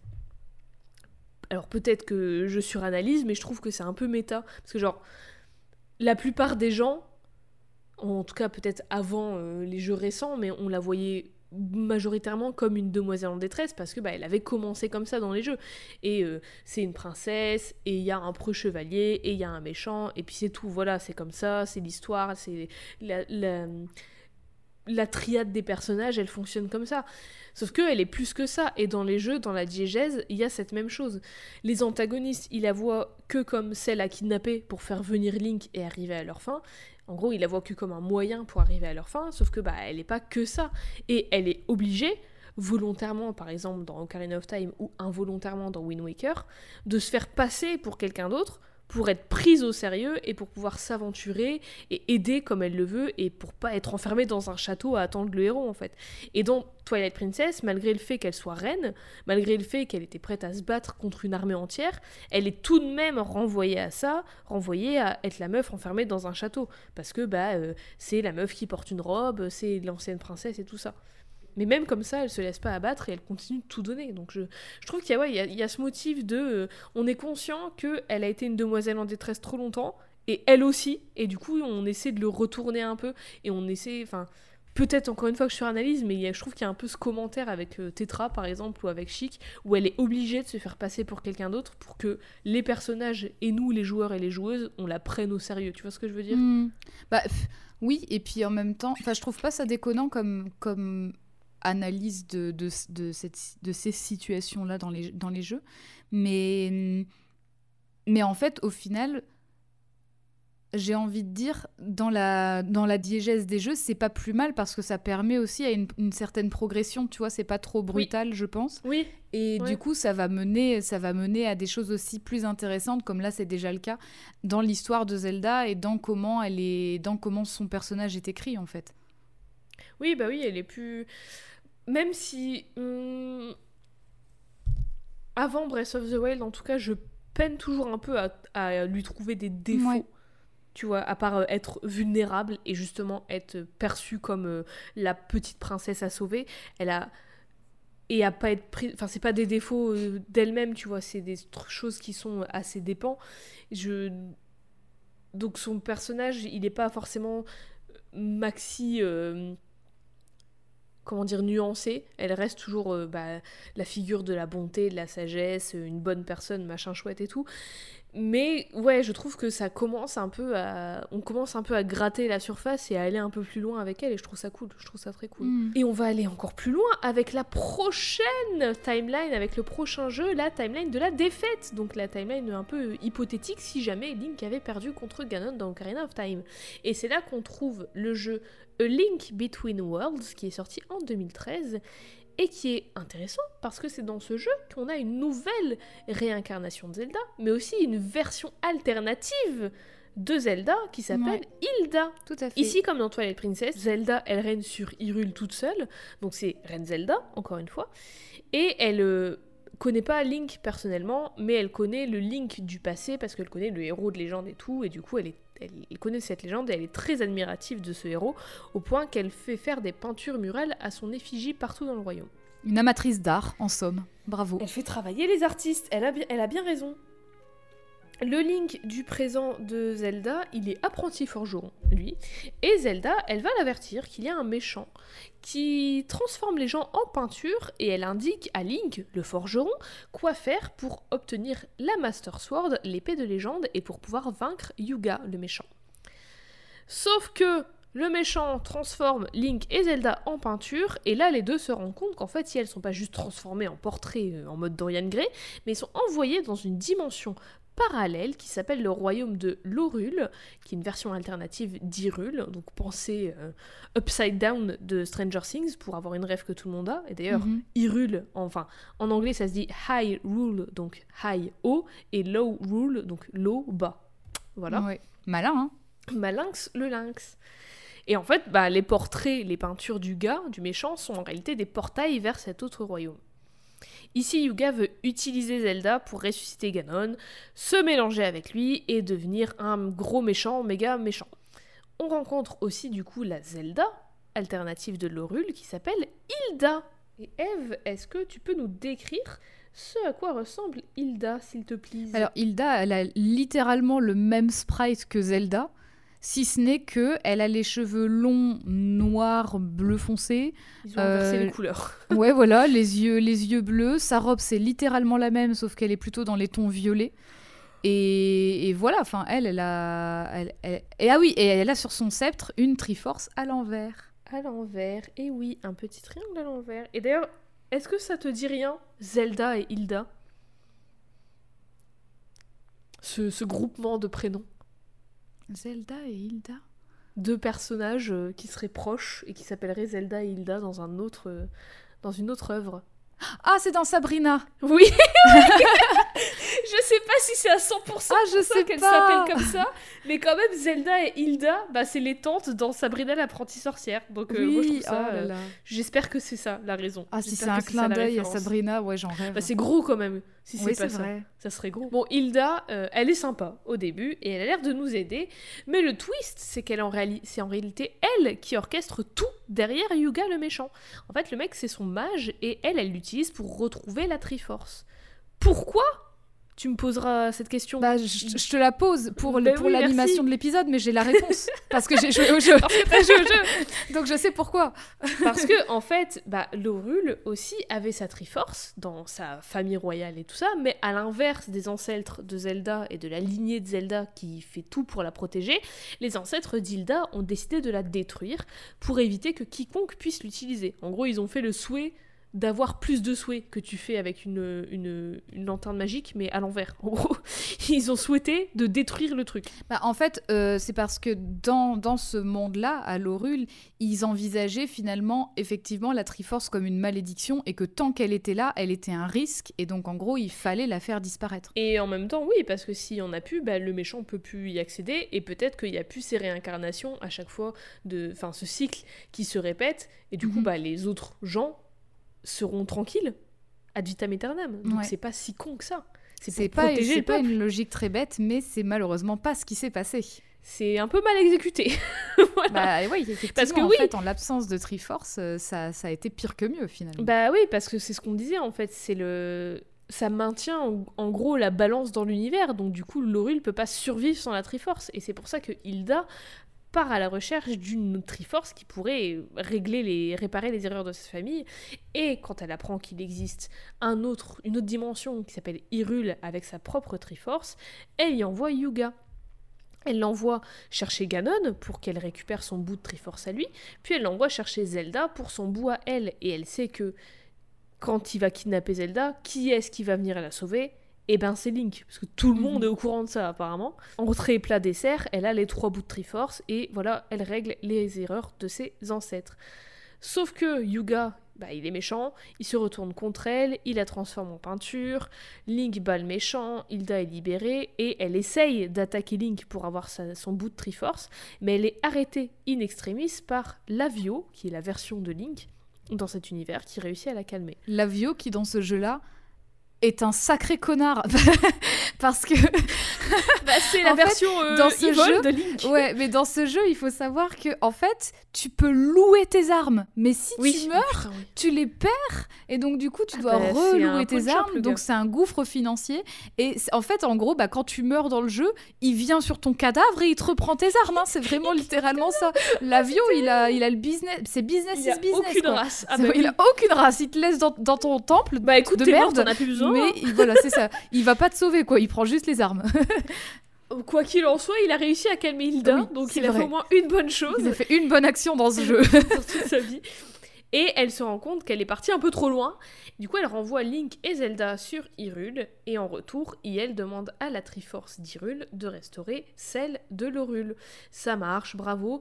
Tout va bien dans le meilleur des mondes. Bravo. Alors, Bravo. pourquoi hein. j'ai parlé de ce jeu? C'est juste, en fait, je trouvais ça intéressant de faire un petit détour par Hilda, qui est une version alternative de Zelda, juste parce que, bah, du coup, elle nous offre un petit miroir de qui pourrait être Zelda si elle avait les mêmes objectifs, mais pas forcément les mêmes valeurs et les Mhm. mêmes moyens mis en place pour les atteindre. Parce que genre Zelda, jamais elle aurait kidnappé quelqu'un, mais Hilda si. Mais les deux, elles veulent le même la même chose, elles veulent le bien de leur peuple. C'est juste que elles ont pas, elles mettent pas les mêmes moyens, en- elles utilisent pas les mêmes moyens pour y arriver. Et Hilda, elle utilise des, elle est prête à utiliser des moyens peut-être plus moralement ambigus et répréhensibles pour y arriver. Mais en fait, elle, elle s'en fout tant que c'est pour arriver pour, pour le bien de son peuple. Sauf Oui. que Zel- Zelda, elle veut protéger son peuple, de... Hilda veut protéger son peuple, les deux veulent la même chose. Sauf que Zelda, elle, elle veut le faire en faisant, en faisant des bonnes actions, et Hilda, elle s'en fout si ces actions, elles sont considérées comme mauvaises, tant que la fin justifie les moyens. Tu vois ce que je veux dire? en fait, Zelda ne le ferait jamais au détriment d'autres personnes. Exactement. Par contre, Hilda, c'est ce qu'elle fait parce qu'elle s'en fiche, c'est pas son peuple. Le Bah, peuple de et- Hyrule, c'est pas son peuple. Oui, de pas Hyrule, mais elle de- veut sauver le sien plus de l'Horule. Oui, voilà. donc, euh, Mais du coup, c'est pas autres, en grave. fait. C'est pas grave si le peuple d'Hyrule n'a plus de Triforce, puisque l'important c'est qu'elle sauve son peuple. Voilà. ouais, ouais, complètement. Bon, après, bon, elle retourne sa veste à la fin, et si ça tenait qu'à moi, bah, elle, elle serait allée euh, full antagoniste et je l'aurais adoré encore plus. Mais bon, ça reste. Oui, bah après, elle a, sa rédemption, quoi. Elle se rend compte de son erreur. Mais moi, j'aurais bien aimé qu'elle n'en ait pas et qu'elle aille vraiment Mhm. full dans, la méchanceté. Enfin, la Bah, méchanceté en fait, elle se, vraiment antagoniste. Elle se repent. Elle se repent du verbe repentir. oui, Bravo, ton- ta conjugaison.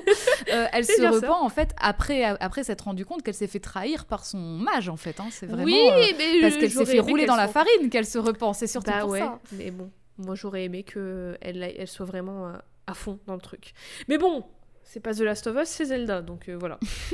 Et après tout ça, après ces trois chronologies différentes, où est-ce qu'on arrive? Où est-ce qu'on va? Parce que si on parle de Zelda aujourd'hui, tu l'as dit, c'est dans l'actu, c'est bien Eh parce oui. qu'il y a un nouveau jeu qui sort. Ah bah et, et un jeu très attendu hein, si vous voulez très mon avis. attendu, très très attendu. Pourquoi? Parce que son prédécesseur a été un énorme hit. Un Le hit, dernier hit en date avant celui qui sort aujourd'hui, Oui. c'est le jeu Breath of the Wild de 2017. Putain, 2017. j'ai l'impression que 2017, c'était il y a le jeu peu de temps. Ouais, et c'est le, mais c'est parce qu'en fait, il a une durée de vie de fou. Mais c'est le jeu de la sortie de la Switch, en fait. C'est Oui, le tout premier jeu de la Switch. C'est le En jeu de plus, lancement. C'est pour ça que les deux ont si bien marché. Bah ouais, c'est ça. hein. Mais C'est ce- euh, une opération marketing Mais en plus, il- très efficace, enfin très bien rodée, je trouve. Bah franchement oui. Franchement oui, c'est comme sortir Animal Crossing euh, en mars 2020. Alors ça, je sais pas si c'était prévu, mais c'était fort. Bah, en tout cas, c'était euh, une coïncidence exceptionnelle. oui. En tout cas, on se retrouve des millénaires et des millénaires après tout ça, donc là c'est plus connecté à rien ouais, c'est au moins C'est 10 000 ans. Au moins. C'est 10 000 au moins ans 10 000 après ans. Tout ça. Ouais. Et ici, dans Breath of the Wild, Zelda, elle est née princesse d'Hyrule. Mais à l'inverse de sa mère et de toutes ses ancêtres, elle n'a jamais réussi à accéder à ses pouvoirs. Hmm. Et du coup, elle a cherché d'autres moyens de pouvoir aider et euh, protéger son peuple et faire des choses et être une bonne princesse. Et elle s'est rapprochée du fidèle et mystérieux peuple Sheka.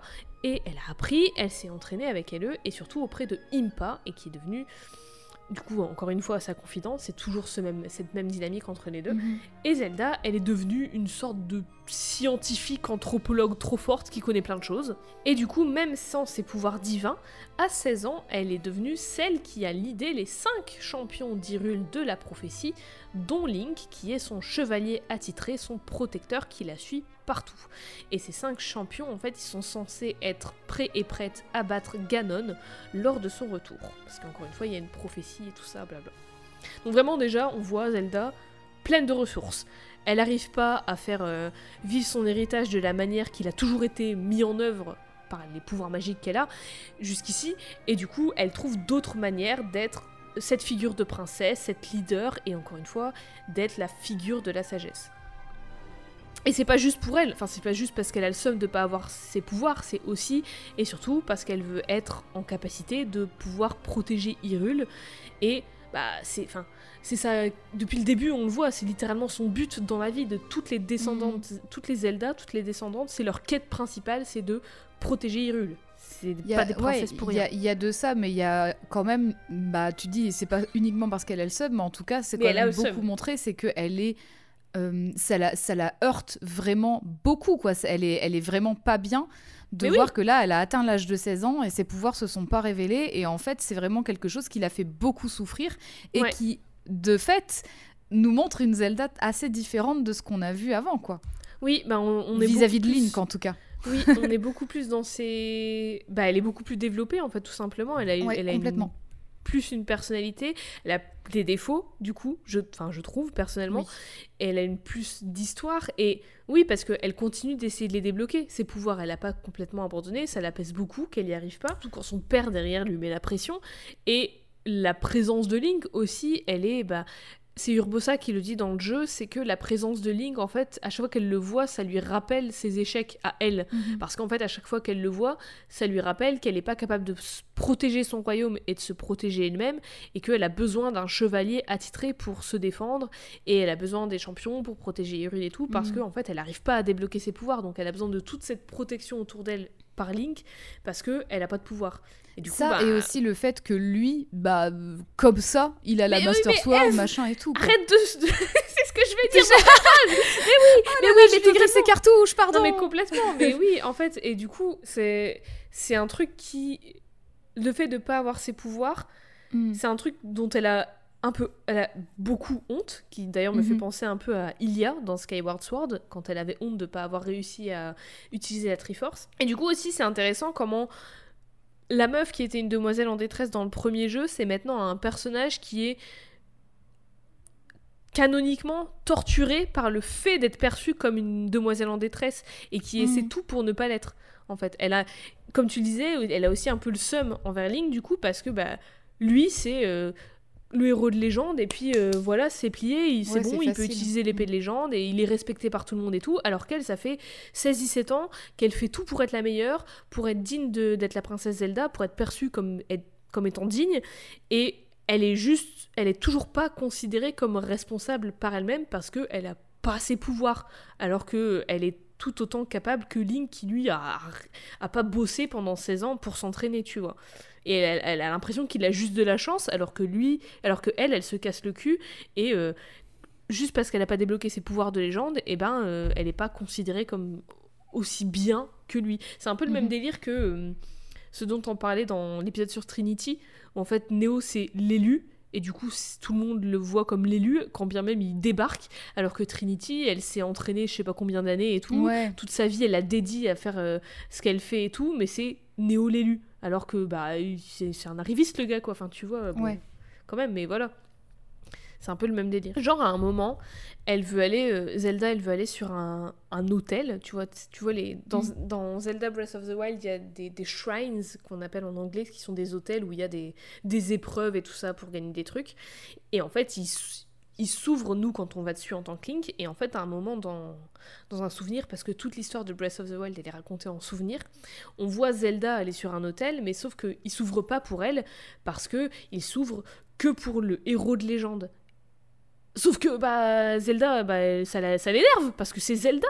D- Alors Mhm. déjà le jeu il a son nom, d'où tu t'ouvres pas pour moi, mais en plus enfin c'est c'est la princesse, elle s'est entraînée et tout. Enfin je sais Mhm. pas, elle, elle, elle a trop seum que pour Et le puis, gars a- qui parle ouais. même pas, qui débarque, alors que elle euh, c'est c'est comme si on lui disait qu'elle le méritait pas alors qu'elle fait tout pour euh, mériter entre guillemets ce que on, n'ose- on veut pas lui donner juste parce que elle a pas ce petit truc alors qu'elle se débrouille très bien sans tu vois Oui, et puis tu as aussi dit une chose, tu as aussi dit que c'était une scientifique euh, qui Oui. connaissait plein de choses et tout. En fait, c'est parce que aussi ces, ces hôtels, ces petits temples, c'est des temples Sheikah avec Oui. une technologie bien à elle. Et elle, elle connaît cette technologie Oui. sur le bout des doigts. Elle, a- elle essaie de les contrôler à travers une tablette qui est une tablette que tu récupères toi en tant que joueur ou joueuse après. Et Ouais. en fait, euh, ouais, c'est c'est doublement le seum pour elle parce qu'elle a appris toute cette technologie, mais oui elle a appris Et lui, à la débarque, et comprendre et, en fait ça ça s'ouvre pour comme lui. ça pour lui quoi donc c'est c'est aussi ça.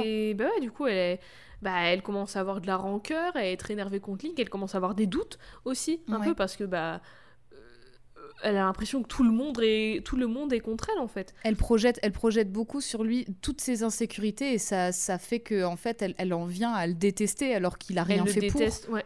Elle le déteste lui, elle, elle se déteste un peu elle-même aussi, parce Ouais. que en fait, elle, elle, elle s'entraîne et elle prie et tout depuis toute sa vie pour avoir ses pouvoirs et tout. Elle fait tout bien comme il faut. Elle prépare tout pour sauver des peuples entiers d'une menace imminente depuis toute sa vie, mais malgré tout ça.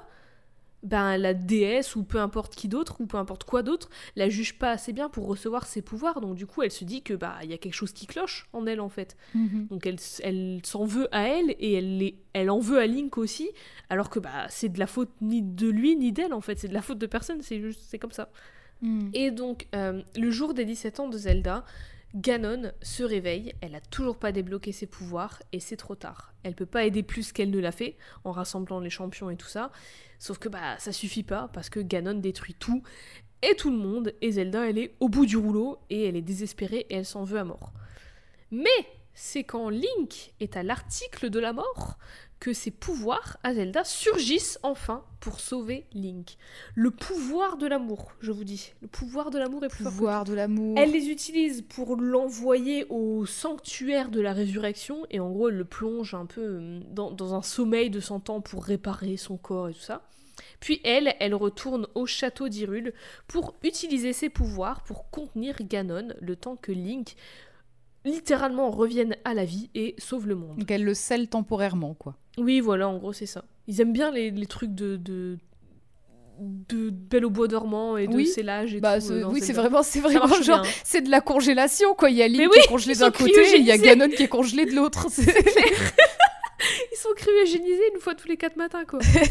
Mais donc, du coup, comme euh, Link, il est en cryogénisation, et Zelda aussi, techniquement, elle est en cryogénisation parce qu'elle donne toute son énergie pour emprisonner Ganon. Donc, en fait, elle Mhm. s'emprisonne elle-même dans... C'est un peu compliqué à expliquer, mais elle s'emprisonne elle-même dans son sort, quoi. Donc, elle contient, elle contient Ganon le temps que Link débarque et qu'il affaiblisse Ganon pour que Zelda puisse le sceller définitivement.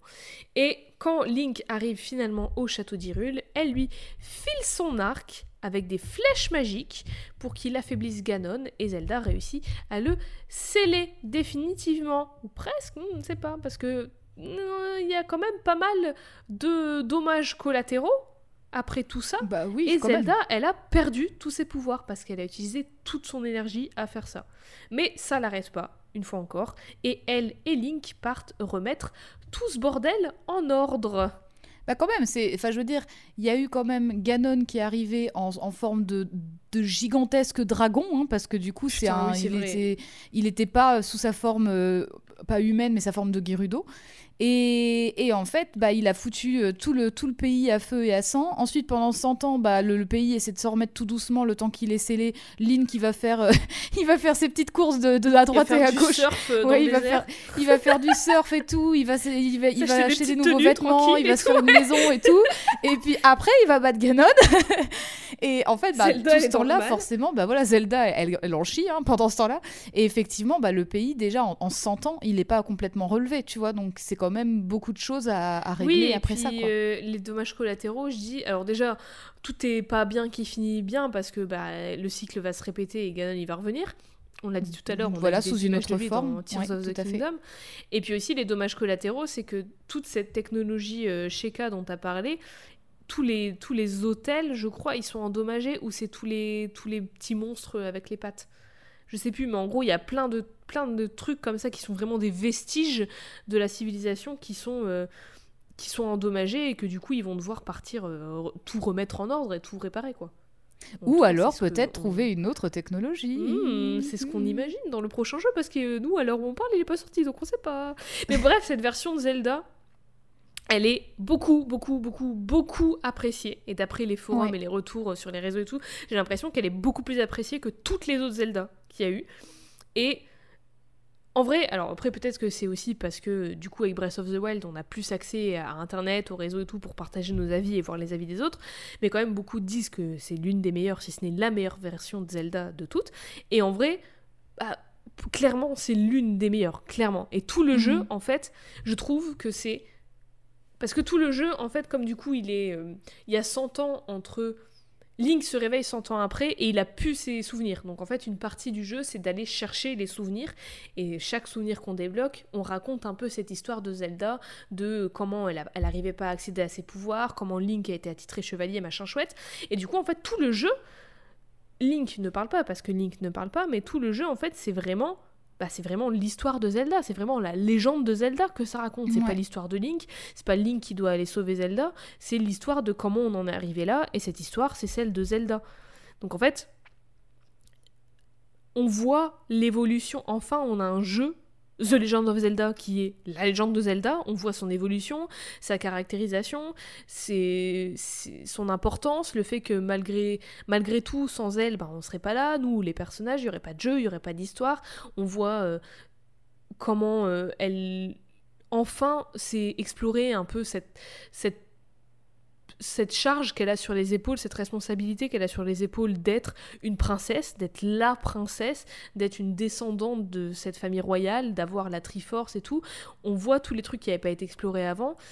On, la voit, euh, on la voit pleurer, on la voit avoir des doutes, on la voit s'énerver, on la voit euh, essayer, essayer, essayer. Enfin, tu vois, elle est beaucoup plus explorée et euh, elle est plus celle qu'il faut aller sauver après avoir passé mille épreuves. Elle est celle qui sauve et qui essaye et qui donne tout, et ce, et tout ça malgré les mille épreuves qu'elle traverse. Donc en fait, mhm. c'est c'est pour ça que je trouve vraiment que ce jeu, même si on joue Link, c'est vraiment son histoire à elle.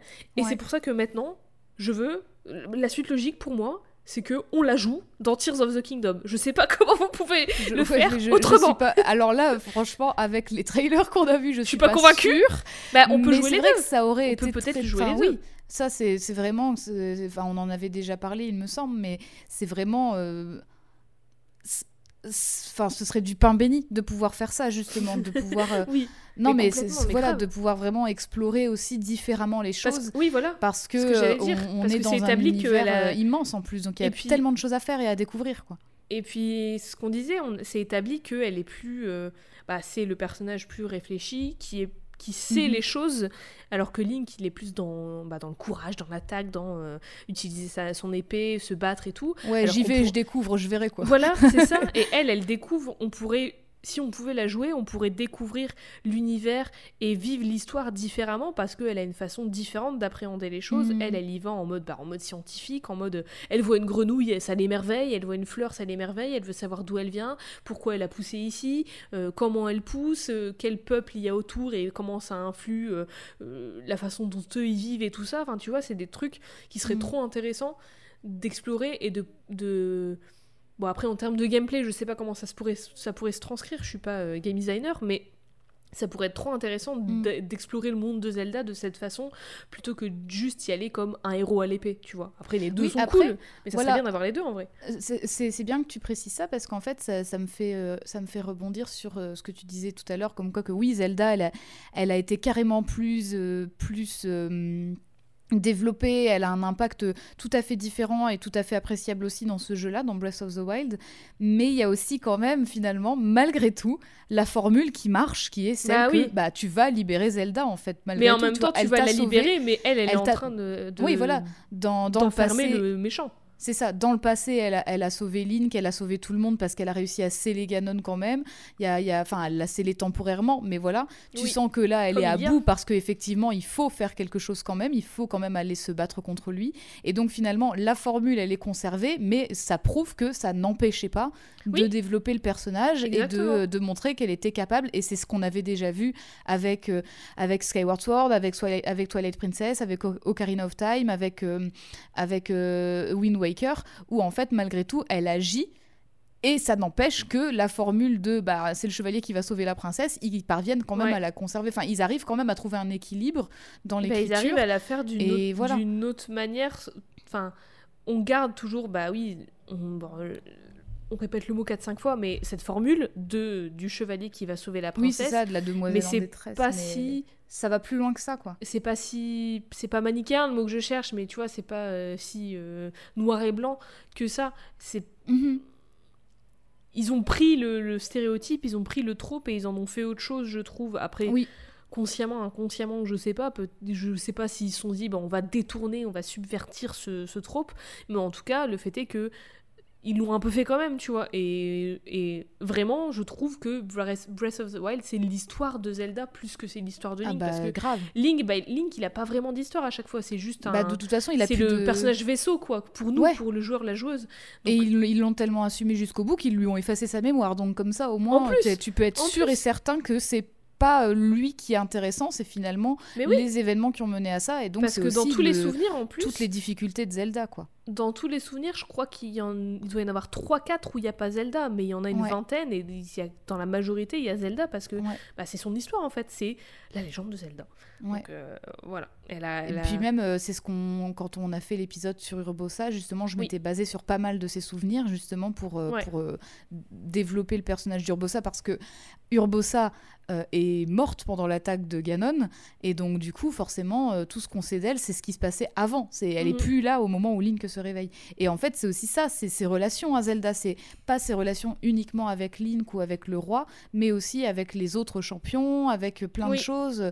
Le, le fait que euh, elle aille à différentes sources, parce qu'il y a des sources aussi où elle va prier euh, dans Oui. l'eau, euh, dans l'eau gelée pendant des heures pour essayer de Oui, réveiller son pouvoir. Enfin voilà, il y a plein de trucs comme ça, et, c'est hyper bien. Et en même temps, T'as aussi, outre ses souvenirs, beaucoup de, de clins d'œil à son histoire où en fait des gens parlent d'elle à l'occasion ou alors euh, euh, je crois que tu peux capturer son cheval, tu peux trouver Mhm. son cheval, le cheval de Mhm. Zelda qui est un cheval blanc euh, qui est euh, dans, dans la, dans la pampa, euh, pas loin du château. Enfin, il y a Ouais. pas mal de trucs. Tu as aussi son journal intime que tu peux lire Oui. dans le château. Ouais, ouais. Et donc, il y a plein de trucs qui font que si tu cherches en fait dans ce jeu, parce que ce jeu ne te dirige pas, tu pourrais faire le jeu sans avoir à, à trouver Oui. tous les souvenirs, par exemple. Mais en fait, c'est vraiment. euh, c'est. euh, selon ce que toi tu veux, en fait, si tu veux vraiment en savoir plus, fatalement, ça va te mener à l'histoire de la, de, de la princesse Zelda, quoi. En fait, hein, c'est c'est ce que tu disais Oui, bien. Quoi. Bah, c'est ouais, exactement. Donc voilà, c'était Zelda, celle qui a commencé comme juste entre guillemets une demoiselle en détresse, mais qui depuis elle a vécu des choses et elle a bien évolué. Elle est protectrice, généreuse, altruiste au plus haut degré, elle n'hésite pas à sacrifier pour les autres.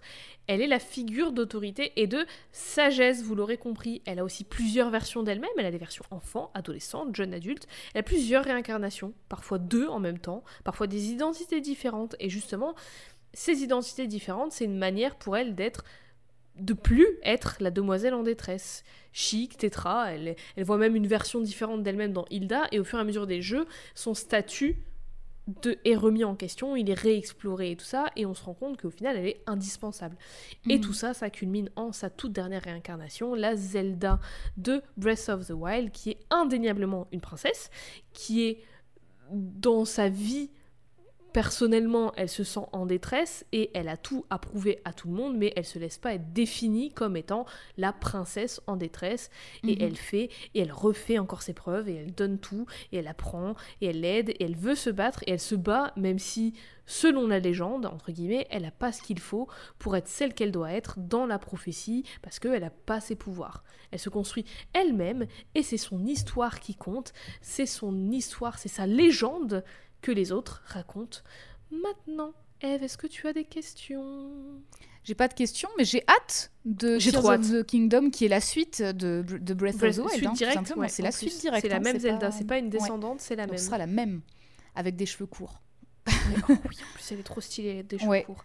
Donc euh, oui, j'ai trop hâte. Et franchement, c'était trop bien. C'était trop bien de, de t'entendre en parler, d'en parler avec toi. Et c'était trop cool. Mais c'est ouf son évolution, je pensais pas qu'il y Ouais. avait tant de choses. euh, Après, c'est moi qui analyse beaucoup aussi, peut-être, je, je- je pense, comme à chaque fois, mais je pensais pas qu'il y avait euh, autant de, de soins apportés à son histoire, en vrai. Mhm. Je pensais qu'elle était beaucoup plus demoiselle en détresse dans beaucoup plus de jeux, mais Ouais. euh, en fait, bah pas du tout, pas du tout. Mais moi, j'ai le souvenir que, tu vois, bon, malgré tout, par exemple, tu vois, sur Skyward Sword, on a eu l'occasion d'en parler d'ailleurs euh, dans le, Oui. dans le podcast de Hot Takes et Slow Burn. Slow Burn. Euh, pas pas vis-à-vis du personnage de Zelda en tout cas, mais on en Non. a parlé quand même assez rapidement. Mais ce Skyward Sword, c'est un jeu qui a été pas mal décrié pour sa sortie sur Wii, puisque euh, puisqu'il y avait il y avait pas mal de, de critiques. Et en, en vrai. Par contre, j'ai j'ai vraiment un sentiment que justement la Zelda de ce jeu-là, elle était plutôt appréciée quand même Elle est cool. parce qu'elle Ouais, est, elle est cool. quand même, bah, elle, comme tu l'as dit, c'est pas une princesse et même si c'est la fille du chef du village, voilà, elle a pas, Oui, elle a ouais. pas toute, toute cette aura princière et forcément, comme c'est la toute première, elle est pas celle qui a le le poids, euh, le poids des, sur les épaules dès le début. Et en tout cas, il y, a il y a aussi un truc qui est vraiment euh, euh, incroyablement touchant et qui n'est pas systématiquement le cas, comme tu l'as dit, c'est qu'elle a une relation très très proche avec Link. Enfin, là, tu vois clairement dans ce jeu-là, elle est amoureuse de lui. Quoi. Enfin, il y a mmh, vraiment un truc, mmh. elle est très très proche de lui. Et, et, en fait, ça la rend vraiment vachement plus crédible aussi. Tu vois, c'est pas juste la princesse qui se fait enlever dès le début du jeu et que t'apprends pas à connaître parce qu'en fait, vraiment, les, les, les 30 premières minutes de jeu, c'est euh, la course de, de Célestrier et compagnie et tu la vois longtemps avant mm. qu'elle se fasse enlever. Donc, t'as vraiment le temps de t'y attacher et d'apprendre à la connaître, et c'est enfin ça c'est hyper bien tu vois et c'est ce qui se c'est ce qui se profile aussi dans d'autres jeux euh, euh, dans ces années-là dans les années 2010 en fait mm. et je trouve ça vraiment vraiment chouette qu'il y, ait ce, ce ce parti pris-là, en tout cas, de développer plus bah, les différentes Zelda de chaque occurrence, quoi. Parce que c'est important aussi qu'on ait des enjeux plus que juste aller la sauver. c'est toujours elle qui est plus développée que Link, parce que comme on le disait, Link, c'est juste un un vaisseau pour nous pour jouer au jeu et bah, c'est vraiment la The Legend of Zelda quoi c'est vraiment le jeu de Zelda à chaque fois c'est bah pas à chaque fois mais quand même beaucoup de fois c'est plus son histoire à elle ou mhm. l'histoire d'Hyrule et du coup par conséquent la sienne, qui est plus développée que bah, celle de Link. Link, c'est un, petit gamin qui vit dans un arbre, ou alors c'est un random gars qui est forgeron, tu vois. Il n'y a mhm. pas vraiment de... Il a jamais vraiment d'histoire, en fait, Link. Bah, D'ailleurs, euh, euh, le, titre, ça, marche... Le titre, ça marche tellement bien qu'il y a beaucoup de gens qui connaissent pas la licence, qui pensent que le héros s'appelle Zelda, du coup. Bah oui, beaucoup de gens, au début, pensaient que... Ouais. Mais donc, euh, voilà, c'était Zelda. Est-ce ah, que bah, tu aurais une note et une échelle de valeur? Oui. Pour notre chère Zelda. Sur 37, Triforce. 37 parce qu'elle a 37 ans, hein, c'est bien ça. sur 37. Euh, oui. 86, 37, oui. Sur 37, Triforce, je donne à Zelda et toutes ses réincarnations et occurrences et voilà, et ses descendantes. Toutes les descendantes, oui. toutes les Zelda, Hilda, Tetra, tout, tout. Euh, je donne à cette chère Zelda la note de 37 parce que je, suis pas on est que je... 100% ah oui en ce moment oui mais alors je, suis pas objective du tout parce que déjà c'est une licence que j'aime beaucoup et mm. euh, je, je je ne découvre pas tout dans tout ce que tu as dit. D'ailleurs, c'est pour ça que je t'ai grillé beaucoup de cartouches et je m'en excuse. Non, mais t'as raison. Mais, mais en fait, oui, c'est bah, une licence de jeu exceptionnelle et Zelda, en fait, son écriture s'améliore de jeu en jeu et c'est un plaisir et c'est vraiment euh, trop chouette. Et c'est aussi pour ça que nous, quand il y a eu le, tout premier teaser il y a quelques années de, de la suite de Breath of the Wild qui n'avait pas encore de titre à l'époque, euh, on était hyper saucés en mode il faut, il faut qu'on joue Zelda. Enfin, c'est vraiment, il faudrait qu'on puisse la jouer, ce serait vraiment trop bien. Et franchement, ouais, c'est c'est un plaisir de, de, voir son évolution et de voir ses, toutes ses écritures et toute sa complexité dans le dernier jeu qui fait qu'elle est énormément appréciée aussi. C'est parce qu'elle devient vachement bah plus complexe. Elle est plus si que elle a plus que des qualités. Tu vois, c'est ce que je disais. Oui, c'est ça. Je peinais à lui trouver des défauts avant Breath of the Wild. Bon, là, elle en a pas des masses non plus, mais tu vois, enfin, elle est, elle est, elle est plus si euh, unidimensionnelle que ça. C'est ça, elle est vachement plus crédible. Tu vois qu'elle a des doutes, des peurs, qu'elle est en colère, qu'elle projette, euh, bah, qu'en fait elle est jalouse du succès des uns. Et tu vois, enfin, il y, a beaucoup de choses. Et en même temps, tout se comprend par rapport à son bah vécu. Tout est compréhensible. Et c'est, tu te dis, bah oui, c'est normal, je réagirais sans doute pareil, tu vois. Mais en fait, c'est, ça rend tellement, euh, ça la rend tellement plus humaine, mhm. justement, et, mhm. Pas, et pas divine, justement, au niveau de, au niveau la de princesse que rien n'atteint, tu vois. C'est ça. Et en fait, c'est tellement, tellement plus euh, agréable aussi de l'avoir comme ça. Tu te dis, punaise, mais enfin, vraiment, quand tu vois les souvenirs, des, fois, t'es en mode, mais quel pain bêche, en fait, comment elle lui parle et tout. Mais en fait, ça se comprend tellement, bah tu vois, elle souffre tellement, tu vois. Elle a tellement de pression et en même temps, le, le, le le temps est compté parce qu'ils savent qu'il y aura bah, Ganon qui va revenir quoi c'est pas juste euh, dans une vie prochaine et cette Zelda elle peut se la couler douce non ils savent que c'est maintenant et donc ouais il y a il y a, un truc dans l'urgence qui fait que mhm. elle, est, elle est beaucoup plus attachante comme ça en fait parce que tu parce qu'elle a, elle a toutes ces difficultés à surmonter et que c'est pas aussi simple finalement d'être euh, la descendante de, de quelqu'un qui a le sang euh, d'une déesse. Bah, oui, c'est clair. C'est clair. et il y euh, avait un peu déjà ce truc après peut-être je, suis biaisée, mais dans Twilight Princess, en fait j'ai l'impression qu'on grattait un peu la surface de ça et que ça a été, du coup Breath of the Wild, ça a été là où ça a été vraiment full exploré et du coup je trouve ça trop bien. 37 Eh ben, je suis très fort sur 37, ça en fait beaucoup du courage, de la sagesse et du beaucoup, pouvoir. beaucoup, beaucoup. Oui, tout à fait. Ah oui, bah, on les distribue, mais prenez-les trois par trois parce qu'il faut pas casser l'équilibre, bien sûr. Ouais, si je pouvais avoir au moins l'un des trois, moi, là, actuellement, ça serait parfait.